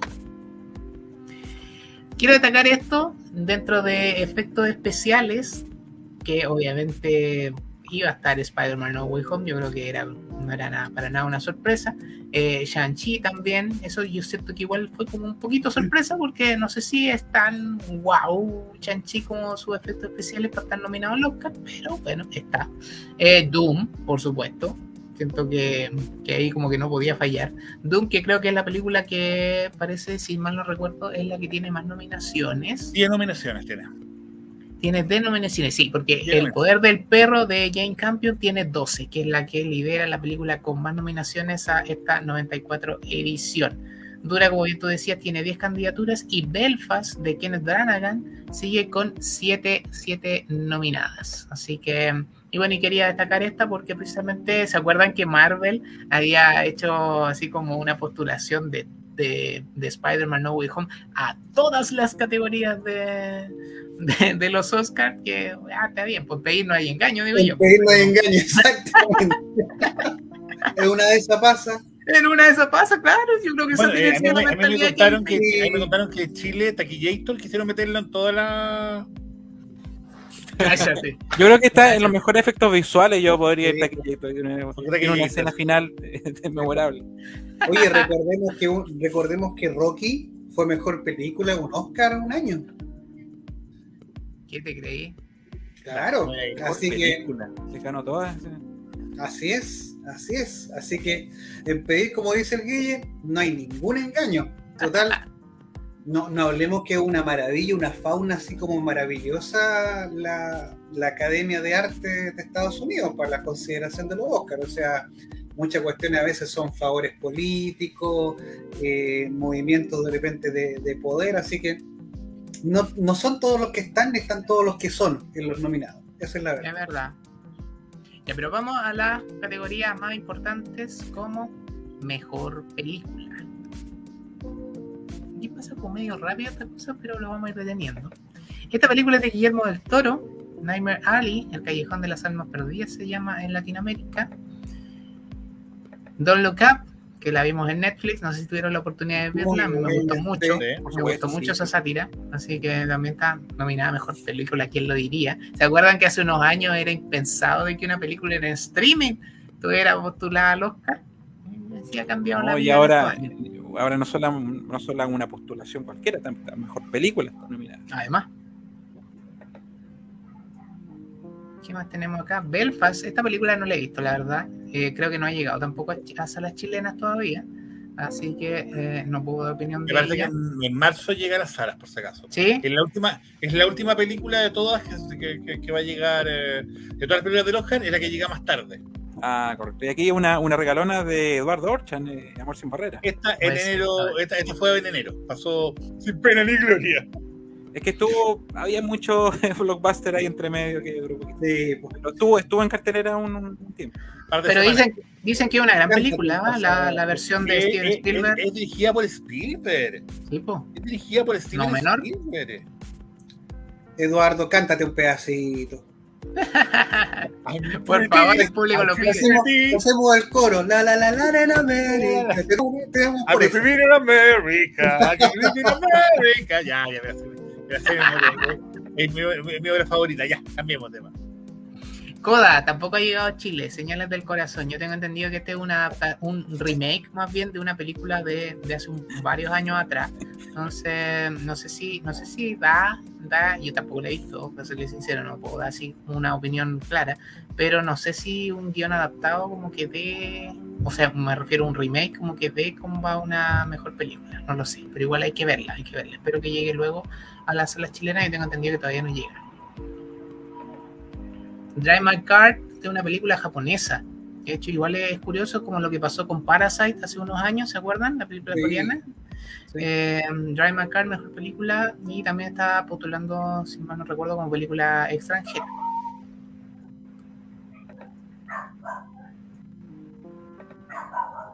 Y Doom, por supuesto, que ya la habían, creo que ya la habían mencionado. Eh, o sea, esto es curioso porque de hecho el mejor director no está Denis Villeneuve eh, nominado, que, que igual es extraño, es extraño porque si tú nomináis una mejor película, yo creo que por añadidura el, el director debería estar nominado como mejor director, ¿sí o no? ¿Qué les parece a usted? Sí, Yo po. creo que es, es un compromiso político, nada más un compromiso nada más. Y, y yo dudo que vaya a ganar la mejor película de una, porque, porque aunque sea muy fan, no lo va a ganar. Me parece, me parece bien porque mm, vale, es extraño que este tipo de películas se lleven estos galardones como tan, tan importantes, siento yo. El poder del perro que yo tampoco lo he visto, pero siento por lo que he escuchado en el, en el mundillo de, de- de los críticos de película y todo, críticos de cine, como que es la que tiene más posibilidades. Exactamente, que- lo mismo que me, lo que he escuchado yo. Sí, como que es la, es la gran apuesta y, y parece que como que va bien, bien ponderada por la crítica a que se va a ganar la mejor película y eso implicaría, me tinca, que a lo mejor se va a ganar como varios premios asociados. Probablemente el mejor actor, la mejor actriz, etcétera. Y creo que las revisamos todas. Y King Richard em, Está en este HBO está Max. En HBO Max, sí. Está en Eh, HBO Max, acaso. hay hartas películas de las nominaciones que están en el strip que podríamos revisar. eh, Sí, de ahí tenemos, un- sí. de ahí tenemos una, una gráfica para eso. Vamos a mostrarles dónde pueden verlas todas.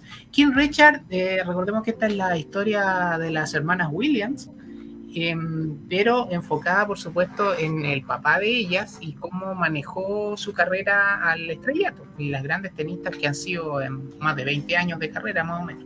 Eh, siento eso sí que esta película eh, está construida para que Will Smith gane el Oscar, Sí. así como a mejor actor, así como que es el papel para que él se gane el Oscar. No, no, no tiene otro sentido la película porque siento que eh, la historia quizás más importante, por la que a mí me genera más como relevancia, es la de Serena y Venus Williams, no la Claro, del el papá de biopic. ellas dos. Porque es un biopic de él, de él, Exacto. de- no de ella. Exacto, que es muy curioso que, que conozcamos al papá de, la, de, la, de estas chicas, pero ellas como que pasan así como a un segundo, quizá a un tercer plano. Entonces a mí me llama mucho la atención. ¿Sabes lo que me pasó a mí? Me pasó lo mismo que con el personaje que tuvo, con este tipo que no me acuerdo cómo se llama, que, que iba con el hijo. ¿Te acuerdas que hay, un- hay una película de, de- de este mismo eh, actor que está con el hijo y que, que, que- va, varias empresas, no me acuerdo cómo se llama este momento. Que, que- En busca de la felicidad. en busca de la felicidad, Bueno, claro. sí, esa, pues clásico. Porque te dice, muy- no dejes claro, que es nadie te diga que no puedes ser feliz. Es el meme. Claro, es, es- el- es como demasiado Will Smith. Lo mismo que me pasó a mí con, con, con- con- con esta, con esta película. Es demasiado Will Smith. El personaje, el papá es demasiado Will Smith. Es como ver el príncipe del rap, pero con dos hijos. No sé, me pasó. Un poquito más vamos a. Vamos a ver el príncipe del rap nuevo, que va- me tinca que va a estar bien interesante el remake. Hay, hay harto como recomendación respecto a ese. Hay Sí. expectativa. Bueno, el Licorice Pizza, que tampoco ha llegado a Chile, también se supone que va a llegar en las próximas semanas. Eh, no tengo muchas referencias de esa película, para serles sincero, pero también está nominado como mejor película. Creo que ahí dimos la vuelta a todas las películas nominadas. Sí, esa era la que les dije yo que era de Guillermo del Toro. La de Nightmare Alley me parece que la estrenan en HBO en- dentro de esta semana, por si acaso. Ya la estrenaron, por si acaso. Buenísimo. Perdón, no, no, perdón, en Netflix. Netflix la estrenan dentro de poquito. Vamos con mejor actor. Andrew Garfield por Tic Tic Boom, un musical absolutamente distinto a, a lo que lo, lo hemos visto en, otras en otras películas.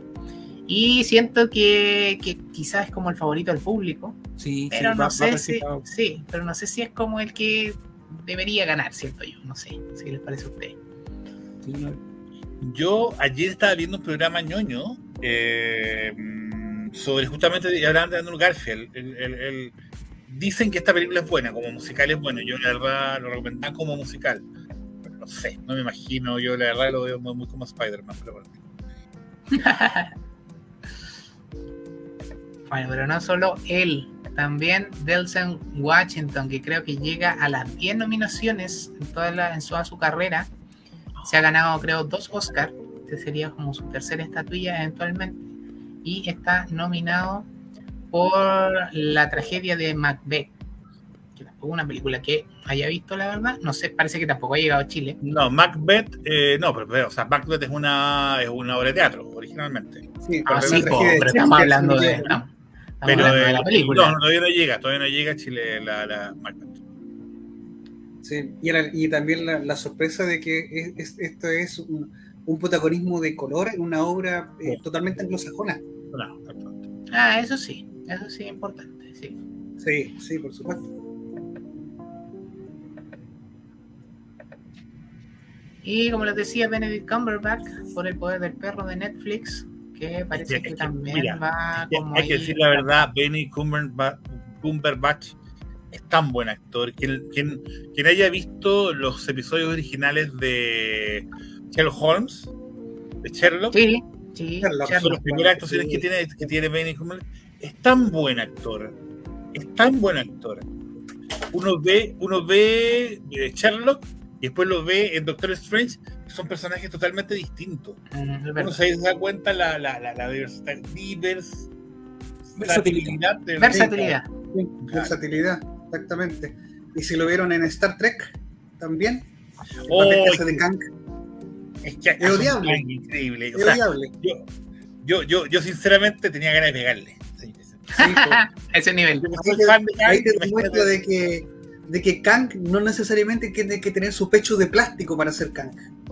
Sí, no, y además hay una película donde él hace de Nicolás Tesla. Ah, no, Eh, esa no la conocía. Hay una película donde, el, donde él hace es como la, la pelea entre eh, Tesla y. ¿Cómo se llama el otro que creó la electricidad en Estados Unidos? Edison. Edison. Edison, claro. Albert Edison. Edison. Es la lucha entre ellos dos. Es muy, muy buena. Me parece que, si no me equivoco, está en el Netflix. Si no me equivoco. Mira, no, Voy a lo que buscarla. está. Buena Voy a-. Voy a buscarla. También está Javier Bardem por um, 20 Ricardos. Es una película que no he visto, la verdad, y parece que tampoco ha llegado a Chile. Así que, y, pero Javier Bardem yo creo que es un, un habitual de, de las nominaciones al Oscar últimamente. Se llama eh, The Current World. Se, llama The Current World, la película donde que, que él es Tesla, por si acaso. Súper. Y estaba cantado Will Smith, King Richard. Así que, mm, como decía yo, eh, puede que esa película haya sido escrita para que él se lleve esta nominación y quizás la estatuilla. Will Smith haciendo de Will Ah, Smith. La, la película no es mala, yo ya la vi. Sabes que la película no es mala, es entretenida, por si acaso, no, no, no, no, no le tiremos para abajo. Es, es entretenida, es como de esas de esas películas que uno sale como de superación y toda la cosa. Pero bueno, Ah, en eso es experto este otro, pues, siete almas y todas esas cuestiones. Sí, ah, sí. Aparte siete que almas, no me cuando puedo buscar ven- siete almas. Cuando ven una película de Will Smith, hay que fijarse en los créditos. Guionista, Will Smith. Screenplay by Will Oh, Smith. no me puedo, no me puedo Productor, siete almas. Will Smith. Es como la Roquita, pues la Roquita que también produce y se pone siempre en el Oh. papel, en el mismo papel. Siempre Es el mismo papel. De verdad. Sí. No puedo estar más de acuerdo con ustedes. A mí, Ahí ¿sabes pone su- mí- su a billetito. mí con- A mí con siete almas Claro. me pasó. A mí con siete almas me pasó que me terminó decepcionando. Porque me la habían pintado como tan buena y es tan mala. O sea, no es tan mala, pero la como que no le llama la atención, no me imagino que la de, la de, Eh, la de Will bueno, Smith. no sé, yo la encuentro, yo la encuentro que es como mejor leer un libro de autoayuda. Sí. Oye, A ver. encontramos un actor que no le llama la atención a, a la Darth Vader. Eso sí que Oye, es raro. No, la, Bien la ahí. película, la película. La película Ah. dice que no le llama la atención. Ay, Pero imagino que se Ah, refiere a la de King Richard. La de King Richard. Estoy. Hoy pasemos a mejor actriz.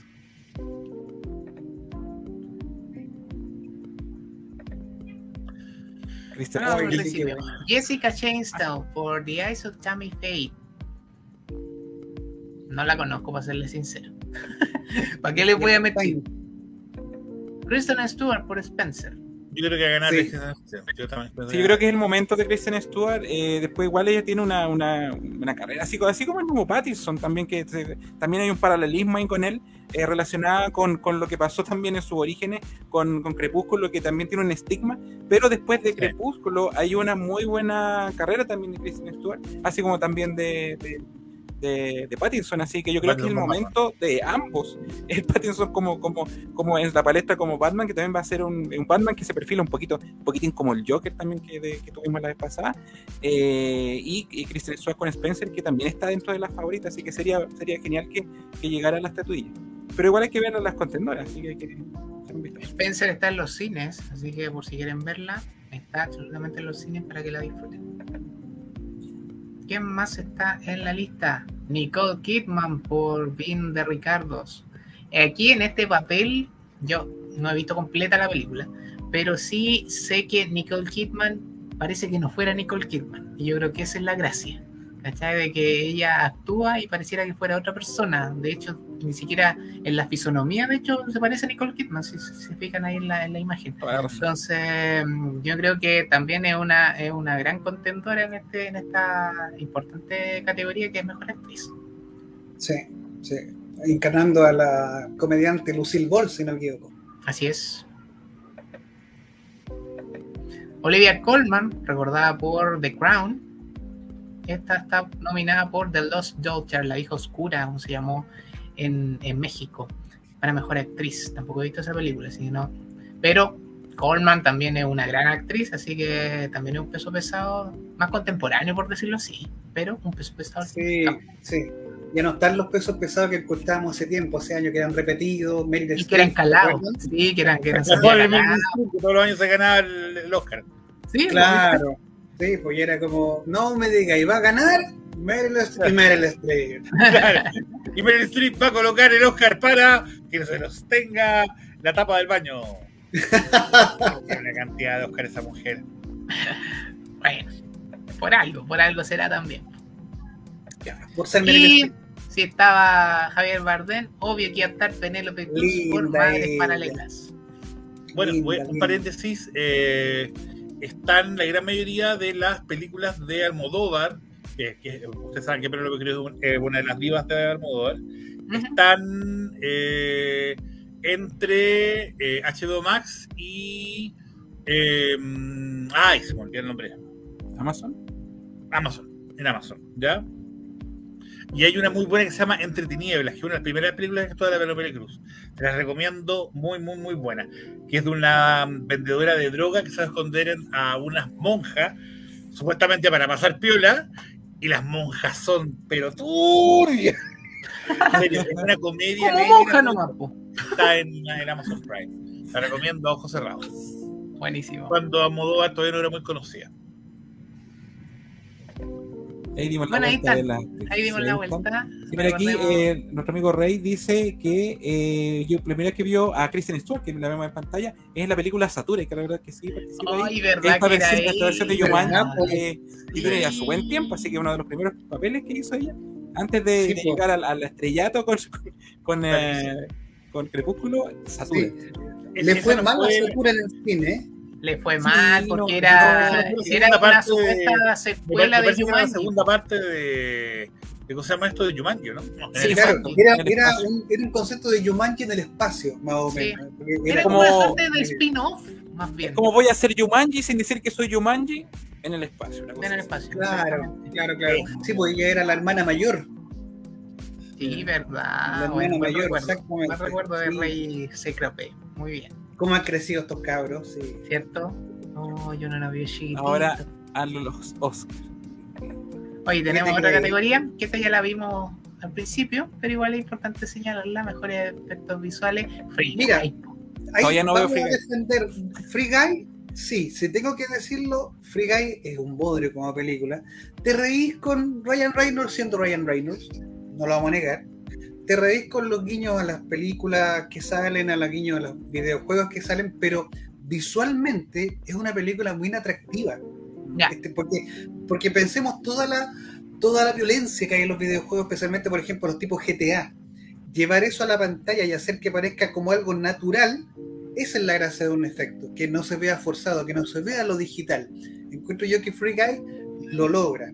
Porque si vamos a hablar de, no sé, pues, un esplendor de una nave espacial, sí, Duna lo tiene, los ejércitos, pero porque, no sé, pues, qué, qué, qué raro va a haber en ello. Pero sí, ver que pasen explosiones y que se vean normales, violencia toda la cosa, y que se vea normal dentro de una ciudad y que se vea al estilo del videojuego, eso yo encuentro que es un, es un logro. ¿Viste Ryan Reynolds? Me caí como el hoyo, pero no tanto. Estrictamente efectos visuales merecido. Me recuerda un poco la- los trabajos que hacía Robert Rodríguez con Spy Kids también, que visualmente también era un, un Claro, tremendo, tremendo trabajo. Pero las películas no tenían nada con ni una, ni una consistencia de nada. Así que Claro, sí, un poquito Guy, claro. un poco es eso. Una película entretenida, pero con muy buenos efectos visuales Pero, que tal vez había que verla en el cine. Igual hay que decir la verdad que Robert Rodríguez, bueno, voy, voy a irme un poquito del tema, pero Robert Rodríguez cuando hizo Spy Kids o hizo eh, Shark Girl y Lava Girl, era porque el tipo quería, quería llevar las películas que él creó cuando era chico. E- e- esa fue Sí. la idea de Robert Rodríguez de hacer las Sí, Sí, bueno, una especie de, de- como lo que hizo. George Lucas también en su momento. Claro, pero, era, claro, era- no, no, no pretendía ser más que eso, pero hizo, hizo también algo muy de tipo Lucas, que usarlo, toda la tecnología de la época hasta el extremo, hasta el límite, y hizo Claro, cosas el- en su momento, para su tipo- momento. No sé si el tipo- envejecieron bien esas películas, pero sí, fueron en su minuto. Al tipo le dio lo mismo perder plata. Es que un poco. lo- hay, eh, eh, bueno, es- hay otra película que es una película de vampiros, que no me acuerdo, no, no me acuerdo cómo se llama el actor. El que hizo un DTT de de Hollywood. ¿Te lo acuerdas cómo se llama el, el actor? Solo en Hollywood. No sé cómo lo has visto. Bueno, ya. No, no, no, es que no sé qué. eh, que Sí, no- bueno, el, el- no te entendimos lo que decís. películas. No que te- no entendimos lo que decís. No, no, no, no, no. Lo que te estoy diciendo es el hecho de hacer películas por querer hacerlas sin importar ganar plata. Ese es el punto de lo que te estoy diciendo. Sí, Y esa era la Ah, idea de pero- Rodríguez. Pero le fue bien con, la, con las Kids, porque creó un nicho. Creó un cine nicho. chileno es así, Sí, si lo yo- pensamos. De hecho, hay una, Sí, hay una sí. última parte que es un spin-off que se hizo el año pasado, en 2020 en realidad, eh, que está en Netflix también, que participa incluso Pedro Pascal, Sí, eh, que también fue como una película en su momento que llamó la atención. Yo creo que parece que no le fue mal, pero era para el streaming solamente, porque justo fue en época de, de plena pandemia. Claro, y, y visualmente tienen su gracia, tienen su gracia porque de- eh, como que querían dar a entender de que eran, eran entre comillas, eh, efectos especiales. Efectos especiales, porque se veían, se veían diferentes, se veían no, no naturales, ¿cachai? Hablaban de cosas entre comillas de como de videojuegos, este asunto que tenían que colocarse los lentes para poder acceder a esa información. Entonces, tenían la gracia, así que no, no, no, no hay que, no hay que desmerecer tampoco por esa parte. No, para nada. No, igual yo me recuerdo mucho que me reía mucho. ¿Se acuerdan de quién era el presidente en Spike o no? No Eh, acuerdo. Era un famoso, pero no me acordar quién era. Ah, ¿cómo se llama? El que hizo Batman también, porque hacía el del hospital. Ay, ¿cómo se llama? Eh, ah, eh, Clooney. ese mismo Clooney. George Clooney. George George Clooney, y, y que, y que, no, no, el, el que en realidad no mandaba él, mandaba a la hija. ¿Se acuerdan de eso, no? Sí, que, la hija, que la hija era la que mandaba, que la hija que era una cabra chica, mandaba en el país. Y ella mandaba al papá.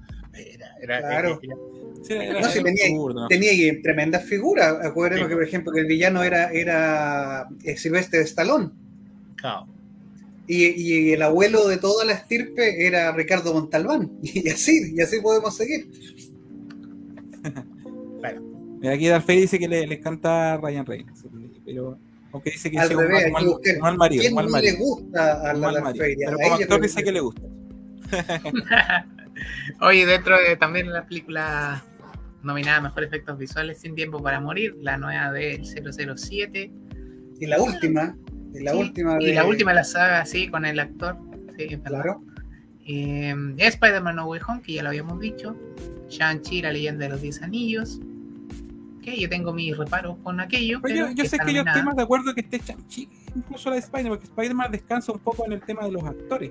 los efectos visuales son buenos. Pero en Shang-Chi igual hay un, trabajo interesante de una película como más de bajo perfil, así que encuentro que me, me gusta que esté participando Shang-Chi ahí. No sé si Sí, cuál de estos irán sí. a ganar en realidad. Puede, puede que, como dice eh, eh, Eduardo, de repente también hay una, un tema ahí de, de lobby por tema de Duna, eh, que también está bien, bien complicado este, este- esta, esta postulación. ¿Quién va a ganar? Sí. Duna Sí, tiene un trabajo impresionante también de efectos visuales. Sí, sí, es, es verdad. Sí, sí. es- Así Pero que probablemente me este sea, este sea el Oscar para Duna, no, no, así, no así de mejor película como... como, como Claro. Mm, puede ser. Pero a mí, lo que pasa es que lo de Duna uno se lo ve venir, porque si te enfrentas a películas que tengan que ver con, con ciencia ficción dura, como en el caso de, de Duna, vas a ver. O sea, tenés que solamente sorprenderte con que las naves que veas no sean las típicas naves. Esa, es la, gracia, porque van a aparecer.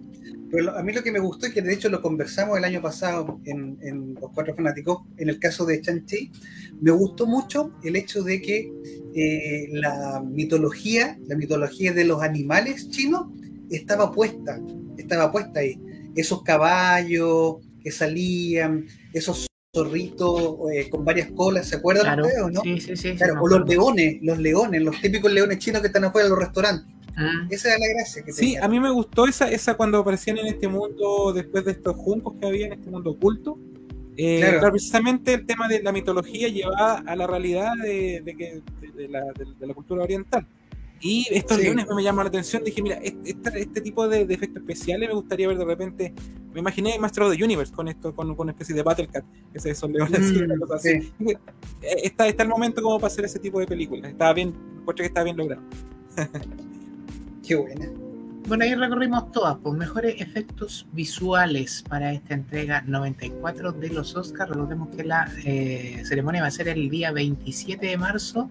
A lo mejor vamos a hacer algún streaming ese día, ¿eh? como para ir viendo los, los- los ganadores de los, de los Oscars. Otra categoría, mejor película animada. Hoy, si hablamos de lobby, esta es la categoría del lobby 100%. Encanto. Disney. Simpática muy popular. película, Muy pero no popular. a la altura de otra, esa es la verdad. ¡Raya! Y esta es una película nada de popular. lo- Yo no lo entiendo, de- yo no entiendo esto. Yo no entiendo esto porque Raya es una mala película. No, no, no, no. Por lo menos para mí no, no es una buena película. Pero es de Disney. Ese es el problema. O no sé. O la, o la virtud en este caso, porque Ahora, está nominada al ¿cuál, Oscar. cuál es la- el criterio de tener la mejor película animada? También tiene que ver con su factura visual. Ahí como que también... Sí, porque, no sé, quizá, y a lo mejor comparten conmigo, ¿se acuerdan? Pues todas las Toy Story se han ganado un Oscar, recordemos eso, hay cuatro Toy Story, por lo menos cuatro Oscar a la mejor película. Pero cuando uno pre- premia la mejor película animada, ¿qué es lo que premia? ¿Premiáis el guion o premiáis la animación? Ese, ese- eso- ese es el punto, ¿Cachai? es ambiguo. Es ambiguo. La animación. Debería ser la animación. Debería, debería ser la animación, pues, ¿cachai? Pero, pero siento que los últimos años como que a lo mejor la animación no, no ha ganado, pues. ha ganado más como el guion, eso de los, de los personajes quizá un poquito más, más como que te generan algo, más que el, el trabajo que hay detrás de los animadores. No, yo creo que es una mezcla de varias cosas, porque por ejemplo, si nos vamos a películas animadas que recordemos que hayan ganado el Oscar, no sé mucho, hace unos años, por ejemplo, está el ejemplo del mismo Spider-Man, Spider-Man Into, Into the Spider-Verse. ¿Mm? No es una maravilla de despliegue anima- de, de animación, pero hay una mezcla y hay una, también una consistencia de historia. Yo creo que podríamos averiguar y conseguirnos tal vez eh, con algún contacto, porque alguien siempre conoce a alguien. de repente, ¿cuáles son los criterios de las nominaciones? O sea, un, un Oscar, por ejemplo, a una mejor película, es porque tiene que ver, eh, no sé, separado de un guion, porque también hay mejor guion. Y separado de actuaciones, porque también hay mejor actor y mejor actriz. Entonces, tienen que ser consistencias, yo creo, únicas. Debe estar el ejemplo de la animación, pero también deben haber otras consistencias que, la, que se toman Mira. en cuenta a la hora de que, de que estos La- tipos eh, nominan alguna. La forma que hace la mm, que hace el Oscar para nominar a las películas es a través de hay una cosa que se llama la Academia de Críticos, ¿ya? Que son, no me pregunté la cantidad de críticos, pero son Sí, pues. Y ellos nominan una cantidad de películas. Y las películas que se repiten, una cantidad, son las películas que quedan dentro de la dentro de las nominaciones. Son nominadas por estos, todas las películas que están en, este, en, este, en esta elección son las dichas por estos críticos. Y son los tipos que son como los que están, no, no sé cómo serán inscritos dentro de la academia, no tengo ni idea, tal vez hay alguna universidad, algo, pero bueno. ¿Sabes qué? Nada que con el tema, pero pon la película anterior. La anterior. No raya, la, la- La de los Mitchell versus ¿Esa, Mitchell? las no, máquinas. no, la otra, la, la, la de los. ¿Luca? La de Mits, los Mits, no sé cuánto. Ah, Mitchell versus Las las máquinas. máquinas. Dicen, dicen que está. Yo no la he visto. Pero Yo he la vi. escuchado tantas cosas buenas de esta película. Yo la vi y para mí debería ser la ganadora, porque te- te- te- es lo que decía el compo, te, te genera eso. Más allá también de la animación, que es muy buena, es un gran trabajo detrás, también hay una buena historia. ¿cachai? Si al final una película también tiene Una que contar tiene una que ser un historia. todo, tiene que ser un Sí. todo. ¿cachai? Entonces, y yo creo que eh, The Mitchell versus las máquinas es la película que debería ganar el Oscar este año, pero no es de Disney. Y ahí la, la dicotomía, porque ¿cachai? Creo que como La- dice está- eh, eh, la serie, es la que más impacto ha causado y más como es más popular. por decirlo. Pero lo que pasa es que Encanto, Encanto también es un musical, recordemos, ¿cachai? Que yo siento Sí, que a lo mejor sí. tiene más dotes más por el tema del canto que por la animación. ¿cachai? Que no le quito tampoco el, el mérito que hay detrás, pero siento que mediáticamente Encanto es más un musical que una película animada. No así, no sé, Flea, por ejemplo, que no la he visto, entiendo que una película francesa, si mal no recuerdo, eh, que parece que va como por una línea absolutamente distinta a todas las otras. Entonces, para mí, la, mi candidata es The Mitchell versus las máquinas, que está en Netflix, que se Sí, estrenó en abril del año pasado. Y Sí, sí. es una gran película. Curiosamente, Encanto no ha tenido la repercusión que han tenido otras animaciones de Disney otros años, donde no sé, po- no sé, tal vez puede tener que ver un poquito con la, con la temática, el hecho de, de que, de que esté basada un poquito en, en, eh, la- el costumbrismo colombiano. No sé, como que no la hace popular, eh, marqueteramente hablando, para que estamos Es con, con la cera, si esta, esta A cuestión mí- es un negocio. A mí hoy día de la mañana, un, un amigo que sabe de cine me dijo que el problema con Encanto es que es una película familiar. Es una película que es como de, como que trata sobre problemas familiares, más que buscar, como las otras películas de Disney, que tratan de enfocarse en jóvenes o en personajes únicamente. Aquí el centro de atención es la familia y cómo solucionan el problema entre todos. Y por esa razón no es tan atrayente. Porque es una película muy políticamente correcta para la familia. ¿Me entiendes? Sí, sí. Esa fue la Y que- lo único que, por ejemplo, que me daba él. en, en lo que le encuentro mucha razón a Guille eh, es que la cuestión, en el aspecto musical, al ser un musical, sí ha tenido una, una repercusión, entre comillas, a ese nivel de recordación en lo musical. Porque, por ejemplo, hace unos años todos estábamos llorando con Coco. Sí. Llorábamos en realidad, porque es una historia, es una historia sentida, una historia triste, ¿cachai? Pero también es una historia, una historia eh, entre comillas familiar, porque habla también de los perdones, de las tradiciones humanas y toda la cosa. Pero el hecho de que todos eh, recordábamos la, la canción Recuérdame y la cantaban y todo el asunto. ¿cachai? Acá pasa un poquito lo mismo con eh, el tema, que no es el tema principal, pero sí es el más recordado, ese de dos oruguitas. Y es recordado, y ese tema es radial, pega y todo. Pero resulta que no ha tenido tanta difusión o no ha tenido tanto éxito la animación, entonces la, la gente no cacha que una cosa va con la otra. En cambio, tú cantás y no sé, por medio de la calle te iba tarareando, recuérdame, y probablemente el que pasaba cachaba que era de la película Coco. Es verdad. Y curiosamente, eh, la canción de Encanto, esa de, de Bruno, que, que, llegó a ser número uno en Billboard, que eso no ocurría desde la canción de Aladdin, que Disney tenía un número uno en, en, en este chart, eh, no está nominada a, a, mejor, a mejor canción original. De hecho, nominaron precisamente a las oruguitas, pero esas son las nominaciones que hace la misma productora. Entonces yo creo que ahí sí, también se equivocaron ellos mismos, ¿cachai? Como que se mandaron un, un disparo en los pies, porque sí. postularon la canción que no era tan conocida versus la que había llegado al primer lugar de, de un ranking importante como el Billboard. Entonces, Fer está haciendo una acusación grave, ¿eh? mira, dice que tenía los mismos acordes que el de la Sirenita. No sé si el de la oruguita o la de o la de Encanto, pero hay una de las dos está diciendo que ah, hay, pues hay no, un, no, no hay un plagio ahí. Pero, pero bueno, es Disney, porque aquí en familia. Pues, sí, pues, Por último, Disney, si se pega un balazo en el pie, le quedan los otros nueve dedos todavía. Es verdad, pues, eso no le pasa Pero deben haber autores diferentes, pues ahí alguien va, va de repente a reclamar pegarse el... Sí, porque por ejemplo, si Disney Pixar hace tiempo ganó con, con, con Toy Story, y ese mismo año también ganó por mejor, mejor canción, eh, a, ¿cómo se llamaba esta? You Got a Friend in Me, ¿se acuerdan? La de, de, la película Toy Story. Ah, ya, ya, ya, sí. Claro, sí. ahí estaba un poquito como la concomitancia, porque está ahí una cosa está enlazada por la otra, pero ahora tirar la mejor película animada, Encanto, y tener un exitazo en los Billboard, por en cualquier cosa tampoco. No, no, es que esto, no es que estuvo dos semanas en el 40 principales, no. No, no sí, el, el Encanto ha, ha, roto récords, ha roto récords de, de, de, de, éxito en, en, en las plataformas. Pero por eso insisto de que es más una película musical más que una película animada, pero bueno. La sí, o sea, es una, es una, película animada musical, sí, eso no quita una cosa sí. otra, pero de Disney así. Bueno, y recordemos que bueno, Raya, eh, Encanto, Luca, ¿cuál otra se me queda? Eh, creo que son por lo menos tres de Disney. Raya, claro, no la había mencionado. Entonces, siento que un exceso. Tenemos tres Disney y dos, dos independientes, por así decirlo. Dos independientes, entonces si no gana Disney sería sería darle vuelta al tablero de forma así sí, como descomunal.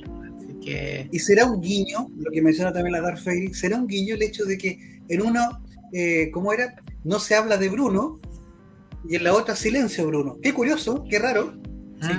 Hay, hay, hay un, una pregnancia también, un, como un, una insistencia en un, en un nombre que hace de que cosas se queden en la mente. ¿sí? Eso también hay un, hay un análisis, yo creo, psicológico de marketing que yo sí. creo que están ahí utilizando.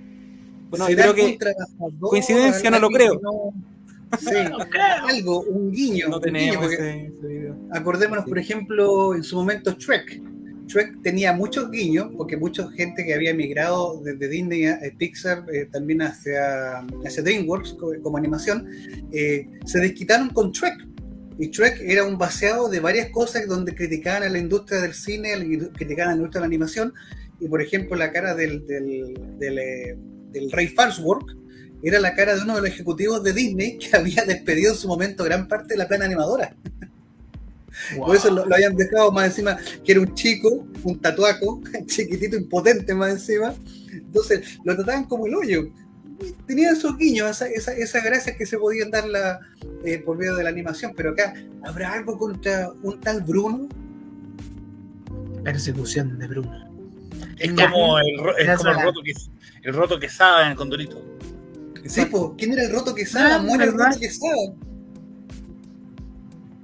Esas Es son las películas nominadas a Mejor Película Animada. Le agradecemos a 11 Noticias que le tomamos la gentileza de que nos prestara estos videos. Y quiero que hablemos, por supuesto, del mejor corto animado, donde está, por supuesto, Bestia, el corto chileno nominado al Oscar. Em, ¿Tenemos alguna reseña de esto? Yo todavía no lo he visto. Creo que el, el Juan lo pudo ver. Eh, de, qué trata Bestia? Tengo entendido que está basado también en, en un personaje medio terrorífico de, de la Dina. Claro, claro. Miren, en la década del 80, específicamente, si no me equivoco, creo que fue 1981, ¿Ya? nosotros, estaba chico, tenía alrededor de 8 años, 9 años, y una noticia remeció al país, de Arica a Punta Arena, donde cada vez que había una noticia aquí en Santiago, todo el país sufría, porque Santiago era chico. Aquí estamos con cuestiones. Es verdad. Resulta que unas facciones terroristas del MIR, declaradamente terroristas, habían dado casi por muerta en un atentado a una carabinera. ¡Uy! horror de Arica Punta Arena! Pero Pobre terrible. carabinera. Claro, qué terrible. Estas facciones terroristas, comunistas, y todos los terminadoristas, pues eh, faltaban los ciclistas, como decía Este los prisioneros, eh, violinistas y todo eso. Y resulta que eh, esta, este corto trata justamente de esa historia. Es la llevada a la pantalla en un corto animado de el intento de asesinato, pero no solamente el intento de asesinato, de todo el trasfondo detrás de la historia de Ingrid Olderock. ¿Quién es Ingrid Olderock? Una chilena, lógicamente, pero descendiente de alemanes, que durante la década del 80 se hizo famosa en el circuito político de las torturas, justamente por eso, por ser una torturadora. Una torturadora que no era cualquiera torturadora, era una torturadora de tiempo completo.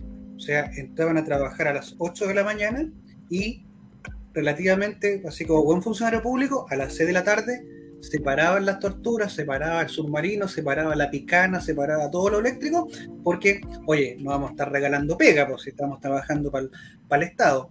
Y se iba para la casa. Las torturas de doña Ingrid Olrock fueron muy conocidas y muy famosas. Hay un libro que trata justamente de ella, un libro de la autora nacional Nancy Guzmán, si no me equivoco, que lo Sí. comentamos antes de, de entrar acá a la emisión, que es del año 2014, que se llama Ingrid Olderock, la mujer de los perros, si no me equivoco. Exacto. Justamente ese era el distintivo de doña Ingrid Olderock, el hecho de hacer eh, torturas a detenidos políticos mediante los perros, mediante zoofilia, bestialismo y todo lo que ustedes se pueden imaginar de repente cuando existe un poder de una persona que le es imposible defenderse y torturadores con todo tipo de artimañas y todo lo que podían tener a mano. Eh, la animación es una animación muy bella. Es curioso, pero la animación es bella en el sentido de, de la simpleza. De eh, ven esas caritas. eh, aquí es, es como la lectura que le podemos dar. Los que estudiamos semiología, semiótica, vemos de repente cómo hay cositas acá que, que hablan. Y no solamente, la película no tiene absolutamente ningún diálogo. La película no tiene nada de diálogo. Exactamente. Pero por medio, por ejemplo, de que algunas cosas son duras, pero a la vez son eh, frágiles, como estas caritas de porcelana, te dan a entender también de, que la gente de- tiene cierto grado de dureza, pero no por ello es la indestructibilidad. La- todo lo que son los fondos, los fondos, fondos preciosos, nada de decorados que sean superfluos, nada de decorado que sobre. Aquí lo que está puesto es precioso por el hecho de formar parte de la animación. Cartón piedra, el más humilde de los materiales con que uno hace maqueta. Está el cartón piedra impreso en toda la animación, desde el comienzo hasta el final. Entonces, es una animación que ustedes pueden, en este momento, se, ve gratuitamente, pero solamente en una exhibición que no sé muchos detalles, pero sí se pueden meter a una página, ¿ya? Que la está rentando, la está rentando. La pueden rentar por 72 horas o la pueden comprar, entre comillas, para verla cuando quieran de por vida, todo el tiempo que quieran. Los precios son baratos, o sea, no estamos hablando de 8 o 10 lucas, no. La pueden arrendar por alrededor de 1.800 pesos o comprar para poder verla en esta plataforma las veces que quieran por alrededor de 4.000 y tantos, 5.000 pesos. ¿ya? No es mucho. O sea, de repente hay gente que en un paquete de cigarrillos se gastará eso. Y acá es, es, es, es arte, pero no cualquier arte, arte con un trasfondo, te está comentando una historia. Ha sido bien criticada, fíjate, eso, eso es lo que me da de repente mucha rabia. Nuestro país tiene la costumbre de que, felices que esté la cosa del oso, pero ¿por qué tienen que tomar la cuestión política? Acá va lo mismo. Bestia, genial que estén los Oscars, pero ¿por qué tiene que estar la cosa política? Amigos míos, desgraciadamente la cuestión política dejó huella en este país. Y repito, aunque sea súper sonseñoño lo que voy a decir, un país que no conoce su pasado nunca va a tener futuro. Esa es la verdad. Sí, pues, Mira, sí, también- Eh, disculpa, ¿no- ¿dejas decir algo, No, no. Nomás. Ya, que pasa que justamente hoy día yo conversaba con un amigo que me decía lo mismo, eh, que por qué, era recurrir, eh, por qué recurrir a, eh, a temas de este tipo para siempre recurrir a lo político. Yo siento que si lo político en Chile hubiera sido algo eh, solucionado, estaríamos hablando de otra... de- ya, ya- ya esto no sería tema. O tal vez no- ya no habrían cortos de este tema. Pero en Chile lo político, lo que pasó entre el 73 y el 90, o el 70, o más- bien el 70 y el 90, y el, y el 90 Ujú. eh, es algo que incluso está borrado en los libros de historia. Si uno lee los libros de historia, en los colegios ni siquiera se enseña. Entonces, hasta que no haya un- una historia real, una toma de conciencia, un pedir perdón desde las Fuerzas Armadas, disculpe, disculpe lo que voy a decir ahora, pero porque las Fuerzas Armadas nunca han asumido lo que hicieron. Y ya tal vez ahora, hasta ahora, se, ahora aprendieron de que no tienen que meterse, pero nunca habían asumido, nunca han habido culpables, porque realmente los que han, los, los culpables, seamos sinceros, son entre comillas, hay mucha gente culpable. Y además de eso, hay todavía gente que no encuentra sus cuerpos. Entonces, hasta que eso no, no funcione, hasta que no haya una solución, vamos Claro. a tener estos cortos por montones. Sí, absolutamente de acuerdo. Y pasando nuevamente al tema de, de- de Bestia, de, de la animación eh, en sí y de la nominación, como les dijimos al comienzo, eh, hay un libro de la chilena Nancy Guzmán, búsquenlo para el que quiera enterarse mucho más sobre el asunto de, esta, de esta mujer que ya hace unos años ya dejó, dejó este plano de existencia, y que es, es el libro, como le decía, del 2014, Ingrid Olderock, eh, La mujer de los perros, y este tema también está tratado dentro del libro de Jorge Baradit en la primera entrega de la el número uno de esta de eh, Historia Secreta de Chile. Hay un capítulo que se llama justamente eh, eh, Un monstruo, un monstruo chileno. Y se van a encontrar con la historia de, de Ingrid Olderock. Le van a encontrar mucho sentido, mucho sentido a las direcciones, le van a encontrar mucho sentido al asunto de- del uso de- de lo- de- de- de- del perrito, le van a encontrar mucho sentu- sentido al asunto de la, ¿cómo se llama?, del atentado, pero también le van a encontrar mucho sentido a algo que eh, el corto no retrata, no retrata. A lo mejor no, no quisieron meterse en ese sentido porque tampoco ha sido algo probado, pero el hecho de hasta dónde puede llegar de repente la infiltración de una fuerza política dentro de otro y sentirse manipulado pensando que hiciste algo por un hecho, pero resulta que a lo mejor metiste las patas y lo hiciste por otra razón. Así que esa es mi opinión del corto animado Bestia. Véanlo, véanlo. Buenísimo. Bestia está compitiendo con otros que la verdad no los conocemos, como Box Palette, eh, Robin Robin. The Windshield Wiper, Limpia Parabrisas, Affair of the Art. Esos son los nominados a Mejor Corto Animado que, insisto, el 27 de marzo se va a entregar lo- los ganadores, se van a conocer los ganadores y podría ser una nueva estatuilla para el cine chileno, lo que no dejaría de ser importante para nuestra pequeña industria. La otra vez conversábamos con el Pablo Roldán que no alcanzaba a hacer industria esto, pero bueno, No, para nada. para algunos de, de alguna manera hay que partir. Claro. Eh, creo que esto, esto, estos estímulos, recordemos también que Bestia no solamente está nominado al Oscar, se ha ganado una veintena de premios en festivales. Fue incluso presentado en la, en la competencia oficial de Sundance hace poquito, que es Ujú. súper importante para los festivales. Y gracias a eso, además ganó el Festival Chileno Chile Monos, el Festival de Animación Chileno Chile Monos. De hecho, para, para que sepan un poquito cómo funciona, los cortos tienen que ganar festivales, por lo menos un festival eh, oficial, para poder postular al Oscar.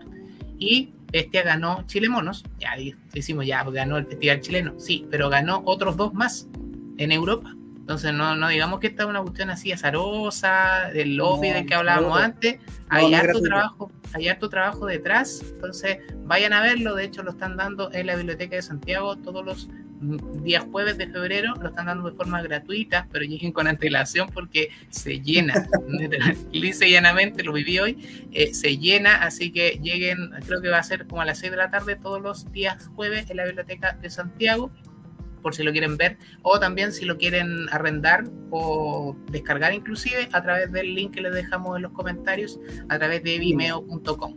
Así que Claro. ahí está la- las coordenadas precisas por si lo quieren disfrutar. Obviamente, en la medida de las circunstancias, recordemos el trasfondo que hay de la historia, entonces no va a ser Claro. algo, algo Ahora- sencillo de digerir. Ahora, cortito, Darth Fairy, más que todo también dirigido al, a- al público, eh, no me malentiendan. O sea, eh, pasa, eh, te relatan, te relatan el trasfondo de eso, pero sin mostrártelo. Hay un muy buen gusto dentro del, de la del guionista y del editor, entre comillas, de la animación, para mostrar lo justo y necesario, para que la cosa no, no, no trascienda al mal gusto, ¿ya? Denle una, denle una, una oportunidad, o sea, no creo que por mi opinión, no, no, la voy a ver, me niego a verla porque trata el tema, no, no, está todo, piensen ustedes también de que nunca va a ser algo truculento, o sea, no una cuestión que vaya a ser eh, truculenta porque lógicamente no estaría dentro de las categorías que está siendo anim- animada. Así que véanlo, denle esa, denle esa oportunidad. Una cosa es el tema que trate y otra es la forma en que se muestre. Acá la gran valía, yo diría, el gran plus de, de- esta animación es cómo mostrar de forma agradable temas que fueron totalmente desagradables. Eso. Así que vayan a ver Bestia, el corto animado chileno nominado al Oscar. Y así terminamos esta sección y vamos, porque estamos pasadísimos, a comentar Peacemaker.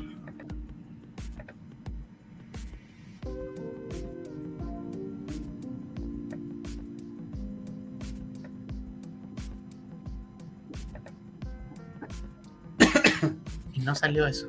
Ahí salió. Ya, hablemos de Peacemaker, muchachos. Séptimo capítulo, ya casi nada para terminar. Nos queda la próxima semana y estamos listos, listos, listos. Eh, hablemos de cosas importantes. Eh, ¿Qué pasó? Avanzó un poquito la historia. Vimos este, este, por qué Chris, en este caso, quien es Peacemaker, este Chris Smith, eh, siente tanto, tanto rencor por su padre, porque terminó haciendo esta suerte de, de pelea por apuestas con su hermano, con su hermano mayor, y lo termi- le terminó quitando la vida, ¿cachai? que no, no es menor lo que le pasó. Entonces, de ahí vienen todos sus Trauma, pero traumas. Sí, pues encarga- te encargo un trauma, haber matado a tu hermano. Y básicamente el, papá, que, es el mejor papá de la vida, después podemos encontrarlo acá, eh, lo culpa a él, po, lo culpa a él de que él tuvo, de que él es un, eh, eh, un- una mierda, básicamente eso le dijo, y que, que había matado a su hermano. ¿Y qué esperaba si lo hizo pelear y por plata el viejo eh, descarado? ¿Qué les parece? ¿Qué les parece También hay que entender un poco que son red, que son las típicas características de los redneck gringos también. El papá Por supuesto, y el- po. claro, son como bien tontos también.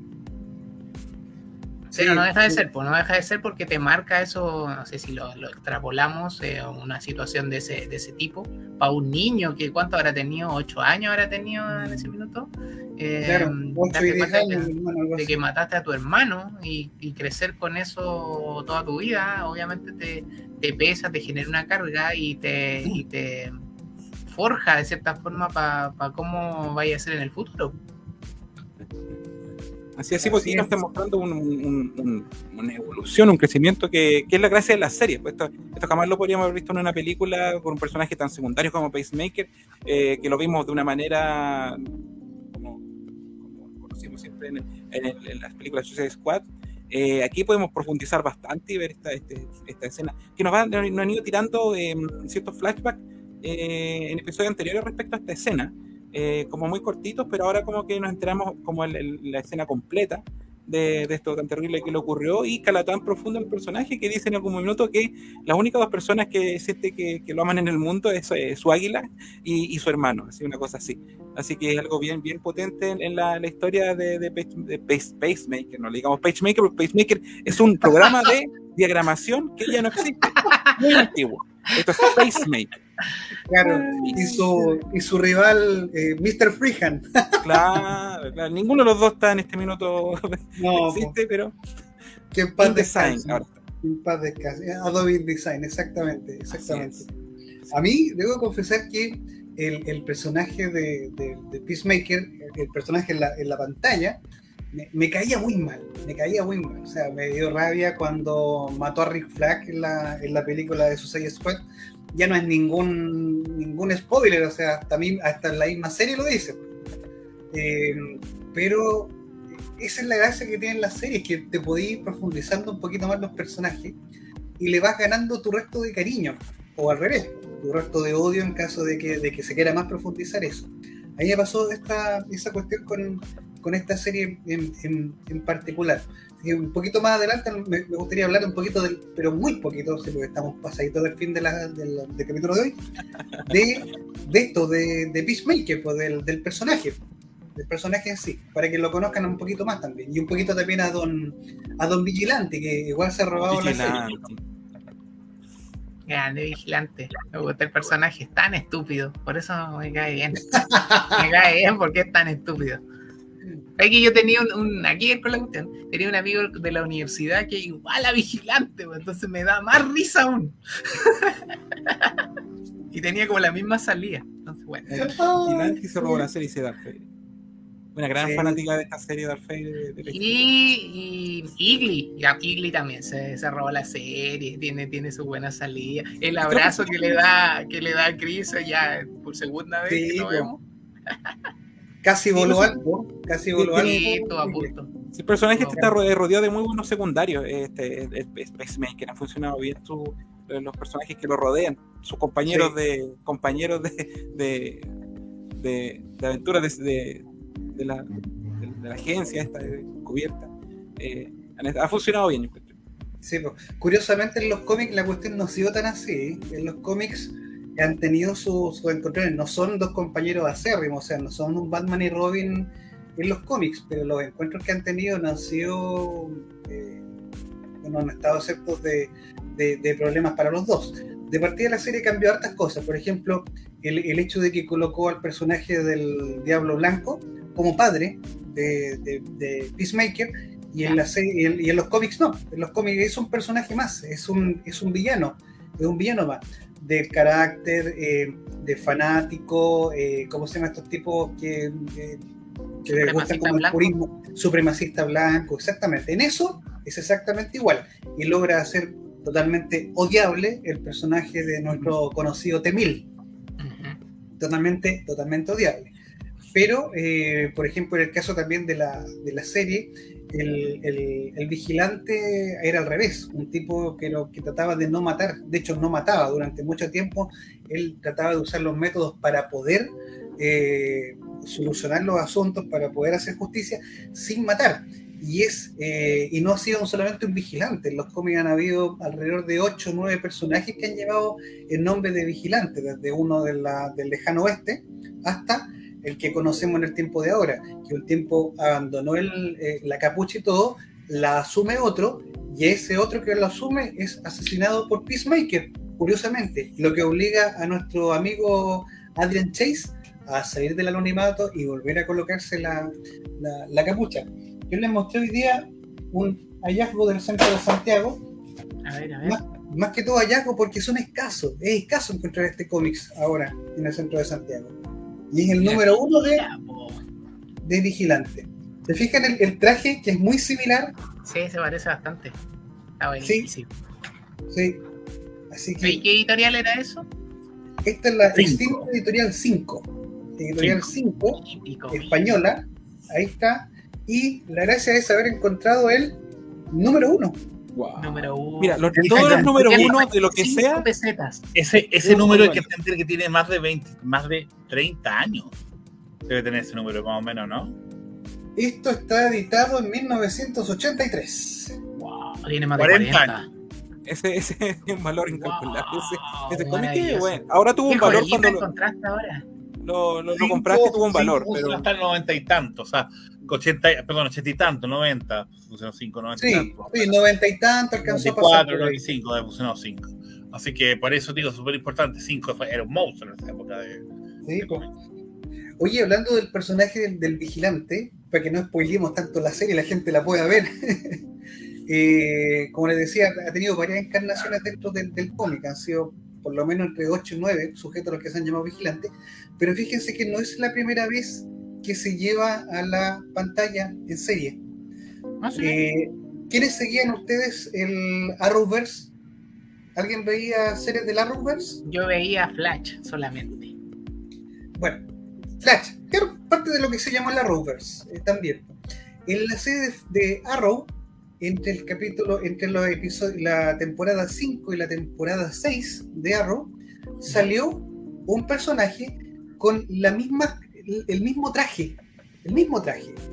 También era un ex fiscal, que aquí se supone es totalmente diametralmente diferente este tipo que tenemos acá al tipo que tenemos en la serie.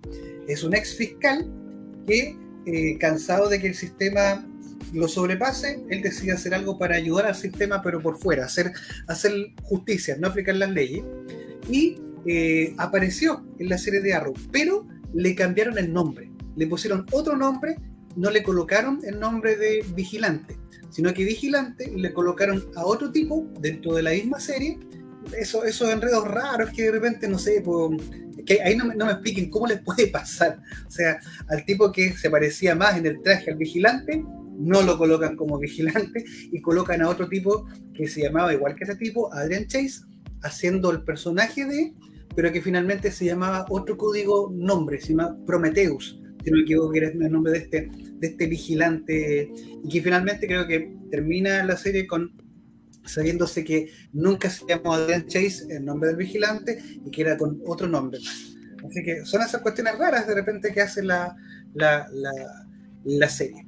Yo les había preparado, chicos, un- una pequeña reseñita del personaje de, de Don Pagemaker, de Don Peacemaker, para poder eh, entenderlo un poquitito.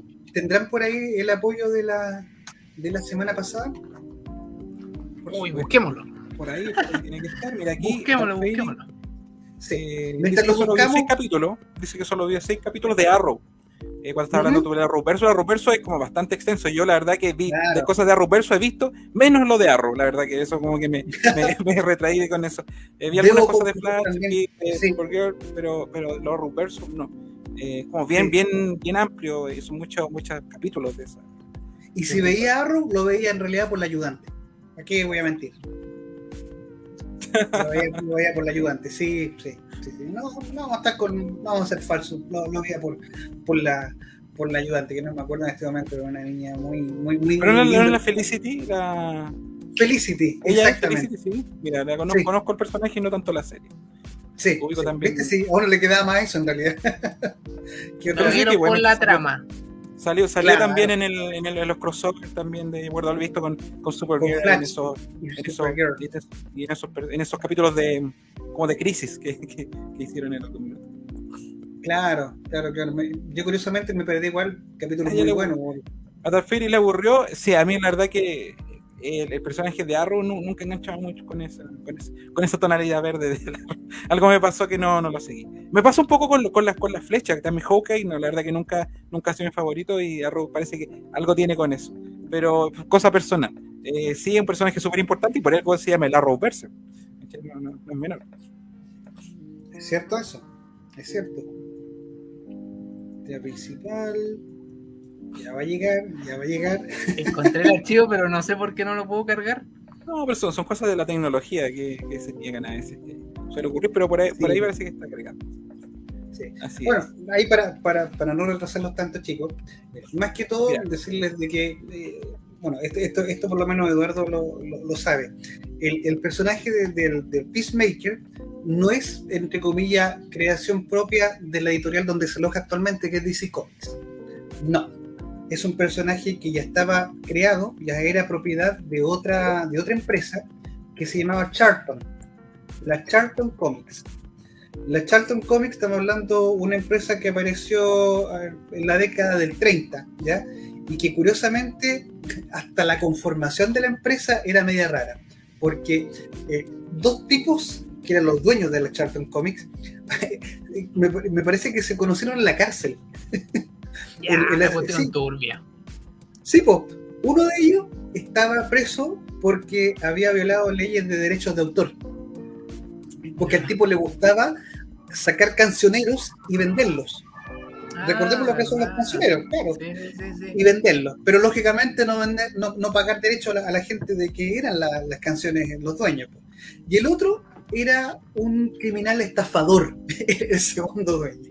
Así que de, esta, de este juego de estos dos tipos aparece la editorial Charlton.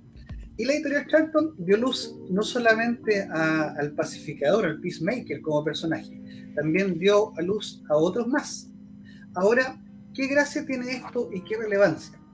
Resulta que en la década del 80, el escritor y guionista Alan Moore, el loco Moore, como se le conoce en el ambiente, eh, al tipo trabajaba en la DC y le habían pedido que hiciera un proyecto. Y le dijeron, agarra lo que quieras para hacer tu proyecto. Tiene que ser un proyecto, pero wow, algo que sea muy sublime y que golpee. Recordemos que en la década de los 80 también estaba Frank Miller con el asunto de El Caballero Oscuro, eh, un cómic que remeció también las bases de la historia de, de Batman, y Alan Moore no quería hacer menos. Entonces él dijo, ya, voy a tomar estos personajes que ya habían sido comprados por DC Comic. DC Comic había comprado a El Pacificador, había comprado al Capitán Atom, fíjense que Capitán Atom tampoco es de la DC Comic en, en sí, a The Question, que es un vigilante que lleva una máscara sobre la cara sin boca, sin ojos, sin nada, con una gabardina y un sombrero, había comprado a Thunderbolt, había comprado a Blue Beetle, también una serie, una serie de televisión que se viene luego, protagonizada nada más y nada menos por el chico que es de momento el coprotagonista de Cobra Kai, el, el- el niño latino, ¿ya? Solo Eh. Exactamente. Eh, como le dije, Peacemaker había sido comprado y también había sido comprado el personaje de, de Nightshade. Todo eso. Entonces dijo Don Alan Moore, vamos a ocupar todo esto y vamos a hacer una, un- un- un- una graphic novel con todo esto. Está empezando a hacer esto, ya tiene listo su guion y la DC, en una vuelta de tuerca, le dice, Alan, perrito, ¿sabes qué? No, cambiamos de opinión. ¿Te acordáis los personajes que iba a usar? No los vaya a poder usar nada. Porque los compramos, pero los vamos a ocupar siempre. Los vamos a meter dentro del universo DC. Van a interactuar con todo el mundo, con Superman, con Batman, y van a ser reiterativos y van a aparecer siempre. Entonces, no te los podemos pasar para que hagáis lo que quería hacer. Así que, arréglatela solito, papito, porque yo sabemos que a ti te cruje, así que vas a salir del problema. Buena suerte. El loco Moore, bueno, tiene de, loco poco, pero de genio mucho, dijo, perfecto, no me pasaron los personajes originales, voy a hacer copias, voy a hacer copias. Y lo que conocemos como el cómic gigante, el cómic magno, que se llama Watchmen, Los Vigilantes, tiene justamente las copias de los personajes que yo los nombré. Aparece el Doctor Manhattan, que es el único vigilante con poderes. Basado en él, Capitán Atom. que es el único personaje con poder en los que no nombré. Aparece Rorschach, que este vigilante que tiene esta, capucha que eh, es un- justamente un test de Rorschach que va cambiando constantemente, que está basado en The Question. Aparece Ozymandias, o Ozymandias, que está basado en un personaje que se llama Thunderbolt, también un héroe que tiene una plasticidad pero terrible, tremenda para hacer cosas gimnásticas. Aparece Búho Nocturno, que es Beetle. Aparece el comediante, que es Peacemaker. Ahí están las similitudes. ¿Te fijas? Entonces hay cierta relación entre Watchmen y Peacemaker de la Charlton. Esos son un poquito los, los orígenes de, de dónde viene este personaje. Después de que DC ya integró al Peacemaker dentro de el universo DC, eh, también le hizo sus cambios. O sea, el tipo de partida es un, un amante de la paz a cualquier precio, pero que curiosamente no trata de matar en los comienzos, sino que eso se lo adosan posterior. El tipo es un gallo que ama la paz por sobre todas las cosas, pero trata de no reiteradamente matarlo. O sea, tienen que ser ocasiones muy, muy, muy, muy, eh, no sé, cúlmenes, muy, muy, muy, muy eh, terribles para tener que, que hacerlo, muy extremas, exactamente. Y no le fue muy bien en los comienzos. De hecho, estaba dentro de la serie, la tiraron para atrás dentro de su propia serie, se canceló durante harto tiempo. Cosas que se ha tomado la serie, el nombre del personaje, Chris Smith o Christopher Smith, eso es diplomático. Vamos a decir que don Chris Smith del Peacemaker del HBO, de- del, del HBO Max, no es para nada diplomático, cosa que sí lo era el personaje original, que- diplomático, que aborrecía la violencia, pero cada vez que se colocaba el traje de, Peacemaker tenía que, entre comillas, hacer violencia para lograr, para lograr justicia. Así que esas son algunas de las cositas que les tenía preparado el día de hoy respecto para que entiendan un poquito más y vamos conociendo un poquito más el personaje encarnado por John Cena. Oye, dentro de las cosas que pasaban en el capítulo, eh, algo eh, fundamental de lo que pasó, no, de que hablar con spoilers, porque de eso se trata. Bueno, o sea, yo sí, en en el aviso se decía que íbamos a hablar con spoilers, así que dale. Ya, Lo que pasa es que en la práctica y para que el personaje tuviera que avanzar, Chris tenía que matar a su padre. Y básicamente eso fue lo que vimos en este capítulo. Eh, claro. Entonces, él, la- eh, lo, que, lo que dijeron antes, fue un supremacista blanco, eh, machista, todo lo que queráis. Y el tipo además quería, quería matar a su hijo. eh, Dice, hace, hace 30, hace 40 años debería haberlo hecho, porque ahora lo había metido a la cárcel y todo lo que vimos en los capítulos anteriores. Y al final como que le dice, "Nah, no, no tenéis el, el valor de hacerlo. Y va y lo hace. De hecho, ni siquiera con esa arma gigante, con una pistolita chiquitita, va y le mete una, una bala entre medio de... No, y lo peor de todo, lo peor de todo es que lo mata, lo mata con una Luger, que es una pistola Una alemana. alemana. Sí. Claro. Es una, es una Luger la que lo, que lo mata. Entonces, yo creo que eso era, era- es un punto de quiebre, por supuesto, y obviamente el personaje como para avanzar, para, para desarrollarse aún más y salir No, y de esos traumas, entonces necesitaba como dar este paso. Hay que pensar de que, por ejemplo, cuando, cuando el Pacemaker eh, se puso, trató de matar a la familia del, del, del, del cosa más esto de senador, no pudo matarlo. No, No, pues, Porque había niños. Claro, y, y- y- y eso es lo que pasa ahora. Yo creo que con esto sa- sacó la tranca al matar al papá, se tiene la tranca. Yo quiero recordar la vaca. Seamos sinceros. La escena de la vaca. No sé, yo sé cuántos vieron la serie, pero Bueno, la encontré muy buena. Estamos hablando ya de la, de la, de la parte conclu- de la conclusión del episodio, algo que se ha anunciado desde el capítulo anterior también, que se descubrió este, este, este elemento que era muy importante para estas eh, Claro. estos alienígenas, esta especie de Secret Invasion que, que está ocurriendo en la Tierra, porque hay que decir que está en todo el mundo, en Santiago también hay, hay mariposas, seguimos en el mapa, eh, solamente en Chile, eh, pero más pelada para la parte del sur, por Talca yo creo, parece que en Talca hay, hay maripositas también de, eso- de ese asunto. Así que no, y, y la escena es bien impresionante. Yo decía, ¿cómo, cómo van a recrear esto? ¿Cómo, cómo, ¿Qué aspecto va a tener? Y irá a aparecer en este episodio y apareció. Sí, es, co- es como, es como Java de Hat, eh, en versión eh, madre alien, pero Era muy Sí. extraña la A cuestión. mí y me, recordó mucho, Sí. a mí me recordó mucho, mucho. De hecho, me recordé, por ejemplo, de Starship Trooper. ¿Se acuerdan el cerebro? Ay, El gusano principal. Sí. El gusano principal me recordó un poquito también en. eh, eh, ¿Cómo se llama esta serie de, de Fu- Futurama? Futurama, cuando encuentran de dónde, de dónde venían las bebidas. Esa bebida que la gente tomaba, tomaba y tomaba. que era tan asqueroso. Que era tan asqueroso. dígame. Claro, y me recordó también a la, la- la polilla o ese, gi- o ese gusano gigante que aparece en eh, Monster vs. Alien, que era, bueno, que era de parte de, los de, de los Ah, buenos, que terminó teniendo, terminó teniendo alitas, ¿se acuerdan? Una Sí. alitas pequeña que era como una motra. Sí, ¿verdad? Sí, bueno, y, y la referencia más cercana, por supuesto, Starco. Se parecía mucho a esa textura que tenía Starco en la película del, del Escuadrón Suicida, ¿se acuerdan? Sí, Sí. sí. Starro. Starro. Starro. Starro, Starro, perdón, Starro. Y sí, tenía como todo ese, ese mismo estilo, así como de medio, medio viscoso, no sé cómo, cómo conceptualizarlo.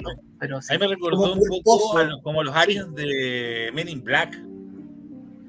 Como los aliens de esos con ojos, ne- ojos negros. ¿No te acuerdas Sí. tú que cuando, cuando nace la primera, cuando lo agarran en el auto, Ujú. nace una guagua? Ese- me, me recordó mucho como ese. Pero ese era un Jedi, po. Sí. bueno, E- Era igualito, era igualito. Bueno, y ese fue un punto de quiebre, por supuesto, y otro punto de quiebre que ocurrió en la serie fue cuando, cuando perdemos a Moore, el líder o como el jefe de este, de este grupo en el que con- subcontratan, por decir a- así, a Peacemaker, y al final es Hardcore la que se tiene que hacer cargo de la misión, que es matar a la vaca, precisamente de lo que estábamos hablando recién. Y esto, de cierta forma, y también lo comentamos la semana pasada, em, la- el personaje de Emilia Hardcore se supone que va a salir también en Black Adam. Y ahora tiene como más sentido aún porque ella se hace cargo de este equipo. Entonces yo decía, ¿por qué no? Yo, me lo preguntaba hasta la semana pasada, ¿por qué no iba Moore si él, él era como el, el líder de la cuestión? Y a lo mejor ella como que tenía más incidencia como personaje, a lo mejor porque era más vistoso quizá o le llamaba más la atención quizá a los fans. Pero ahora de cierta forma tiene algún sentido. No sé si en realidad tenga mucha relación con lo que va a pasar en Black Adam, pero, pero tomando el mando quizás tenga alguna correlación. Sí, igual era, era raro que era un personaje que también era una mariposa, que después se reveló que al principio no sabíamos que él era. Claro. Y después era un giro como un twist plot de algún de un episodio. Vemos que este personaje también está con el, con la lengüita ahí, eh, tomando esa, esa miel. Eh, y sí, pero como el, el- el tipo que está tratando de revelar esto y eliminar esta amenaza para la Tierra, también es uno de ellos, ¿cachai? Entonces, como, ¿por qué él que no, quiere que esto esté pasando acá? Eh, pero ya no tenemos ese, ese- esa, esa ambivalencia, este personaje ya cumplió su, misión, así que ya ahora tenemos a personajes comple- completamente humanos luchando por... por ¿Sabéis lo que yo me imaginé cuando, ¿se acuerdan cuando le sac- matan a Moore y le sacan la mariposa de adentro y la, la policía la mata, la deja ahí y después Hardcore Sí. la toma, la toma y la tiene en las manos? Yo imaginé que se iba a meter en el cuerpo de ella. Yo también pensé que, que iba a estar. Yo también pensé en eso, pero no ocurrió al final todavía. Le están dando más, más como mm, eh, tiempo a, a- a- al como a un desenlace de ella. O sea, este personaje tiene que seguir por mucho tiempo más. Así que no, hacer eso es como eh, decir eh, como que Igual- muere, muere prácticamente el personaje. No. igual puede ser porque si ustedes se acuerdan el diálogo, cuando ellos hablan de que era un guerrero y toda la cosa, de la cosa hablaban Sí. que habían varias polillas que eran rebeldes. Claro. Como una facción. de cosas que que eran rebeldes, no una. Cuando mencionaban el nombre, hablaban de varias. Entonces, puede que de más se meta alguna. temporada, po. Sí. Tú. Claro. Si hay disidentes, tiene que haber varios, varios, varios, varios disidentes dentro Sí. de, la, de la cuestión. po. Y nuevamente se roba la, la película, el postcrédito. Ah, el claro. postcrédito de esta vez. De que me reí Sí. con el postcrédito. Buenísimo. el Ustedes pueden O sea, grabar y hacerse aquí. Claro. Y no, no funciona, no está funcionando si no hay sangre. Si no hay sangre, y empiecen desde abajo hacia arriba y las caderas. Muevan las Eh. caderas, muevan las caderas. Eh, me gusta cuando, cuando recién todos los policías como que lo, los corrompe o los posee la, la mariposa y como que están ensayando la risa, ¿se acuerdan de esa escena? Y sale todo así como con la sonrisa forzada y van caminando así. Era como, eran todos como Berlín Adams. Así como, Muy buena, tiene buena referencia la serie, tiene un humor bastante particular. Yo creo que, como ahí decía la, la Alferia, como se aburrió, yo creo que es, es, es el azar con el, con el humor que tiene. Si uno no engancha con eso, Sí, obviamente la serie no, no, no, te, no la vaya a pescar, pues, no, no vaya a conectar con eso. Pero yo logré hacerlo y, y siento que tiene como harto futuro el mismo hecho de que la hardcore vaya a estar en una de las películas de DC.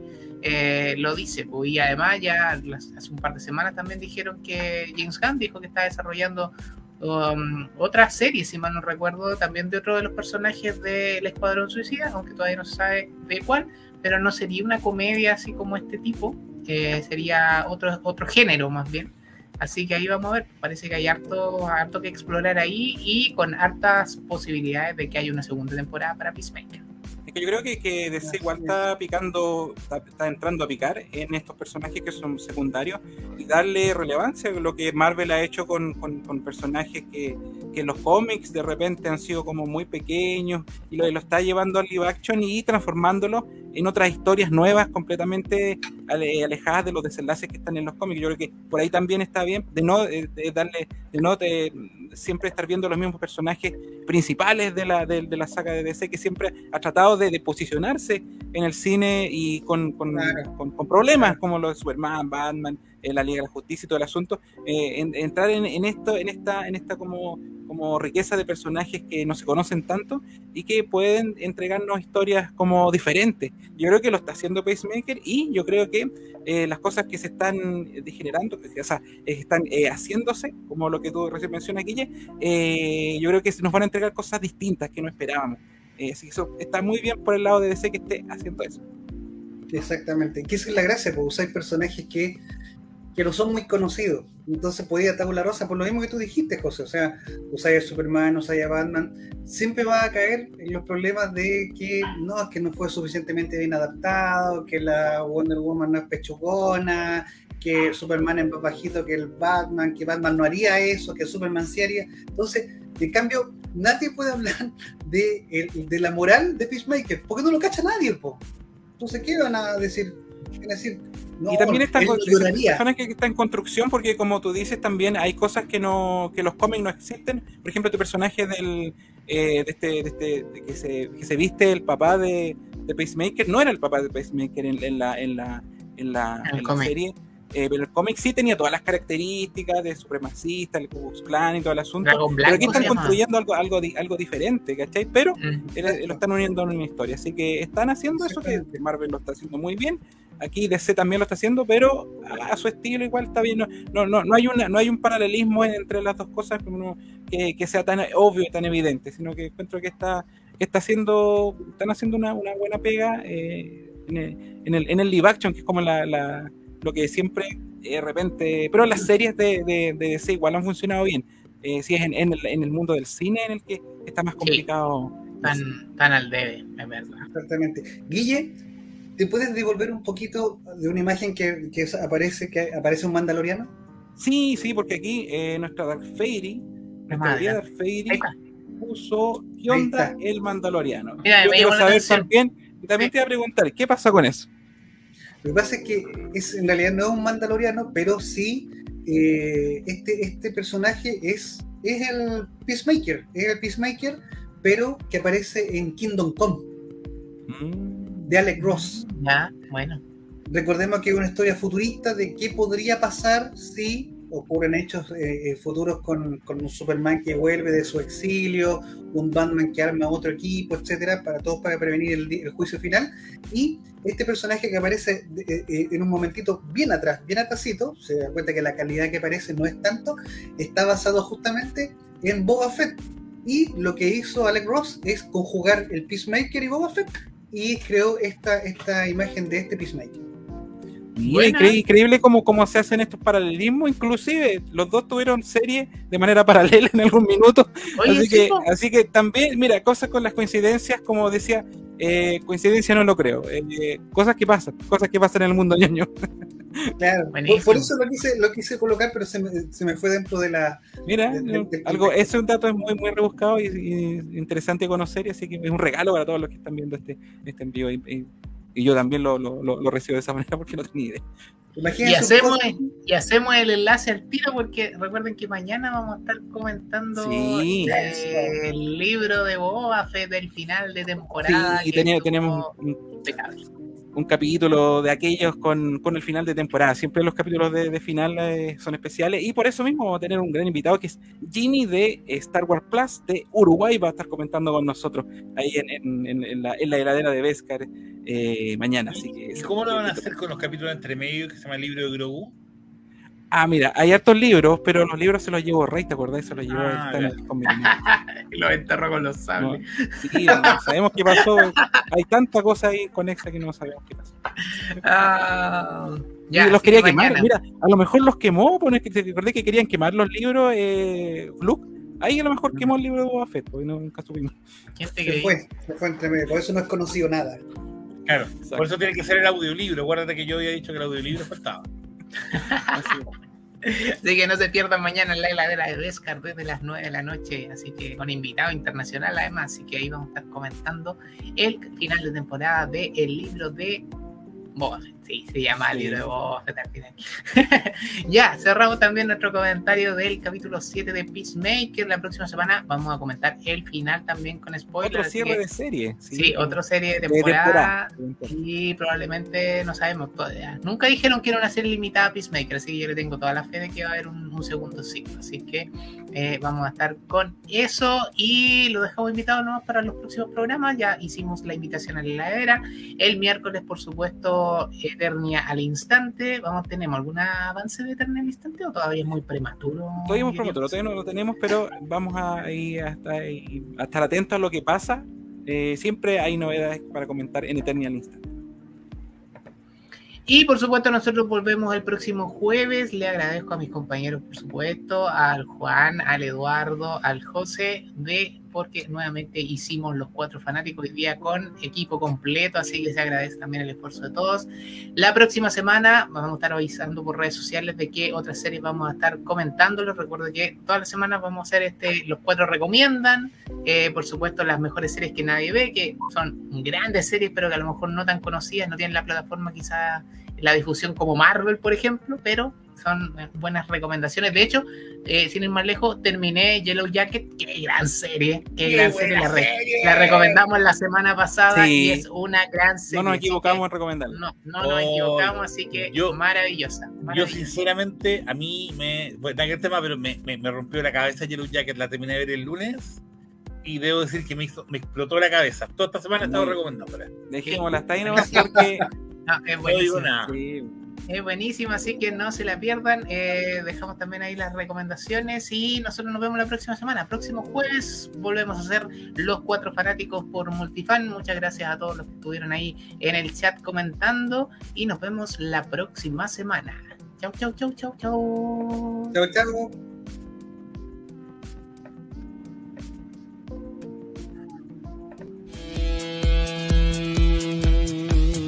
Así terminan los cuatro fanáticos. Hasta la próxima.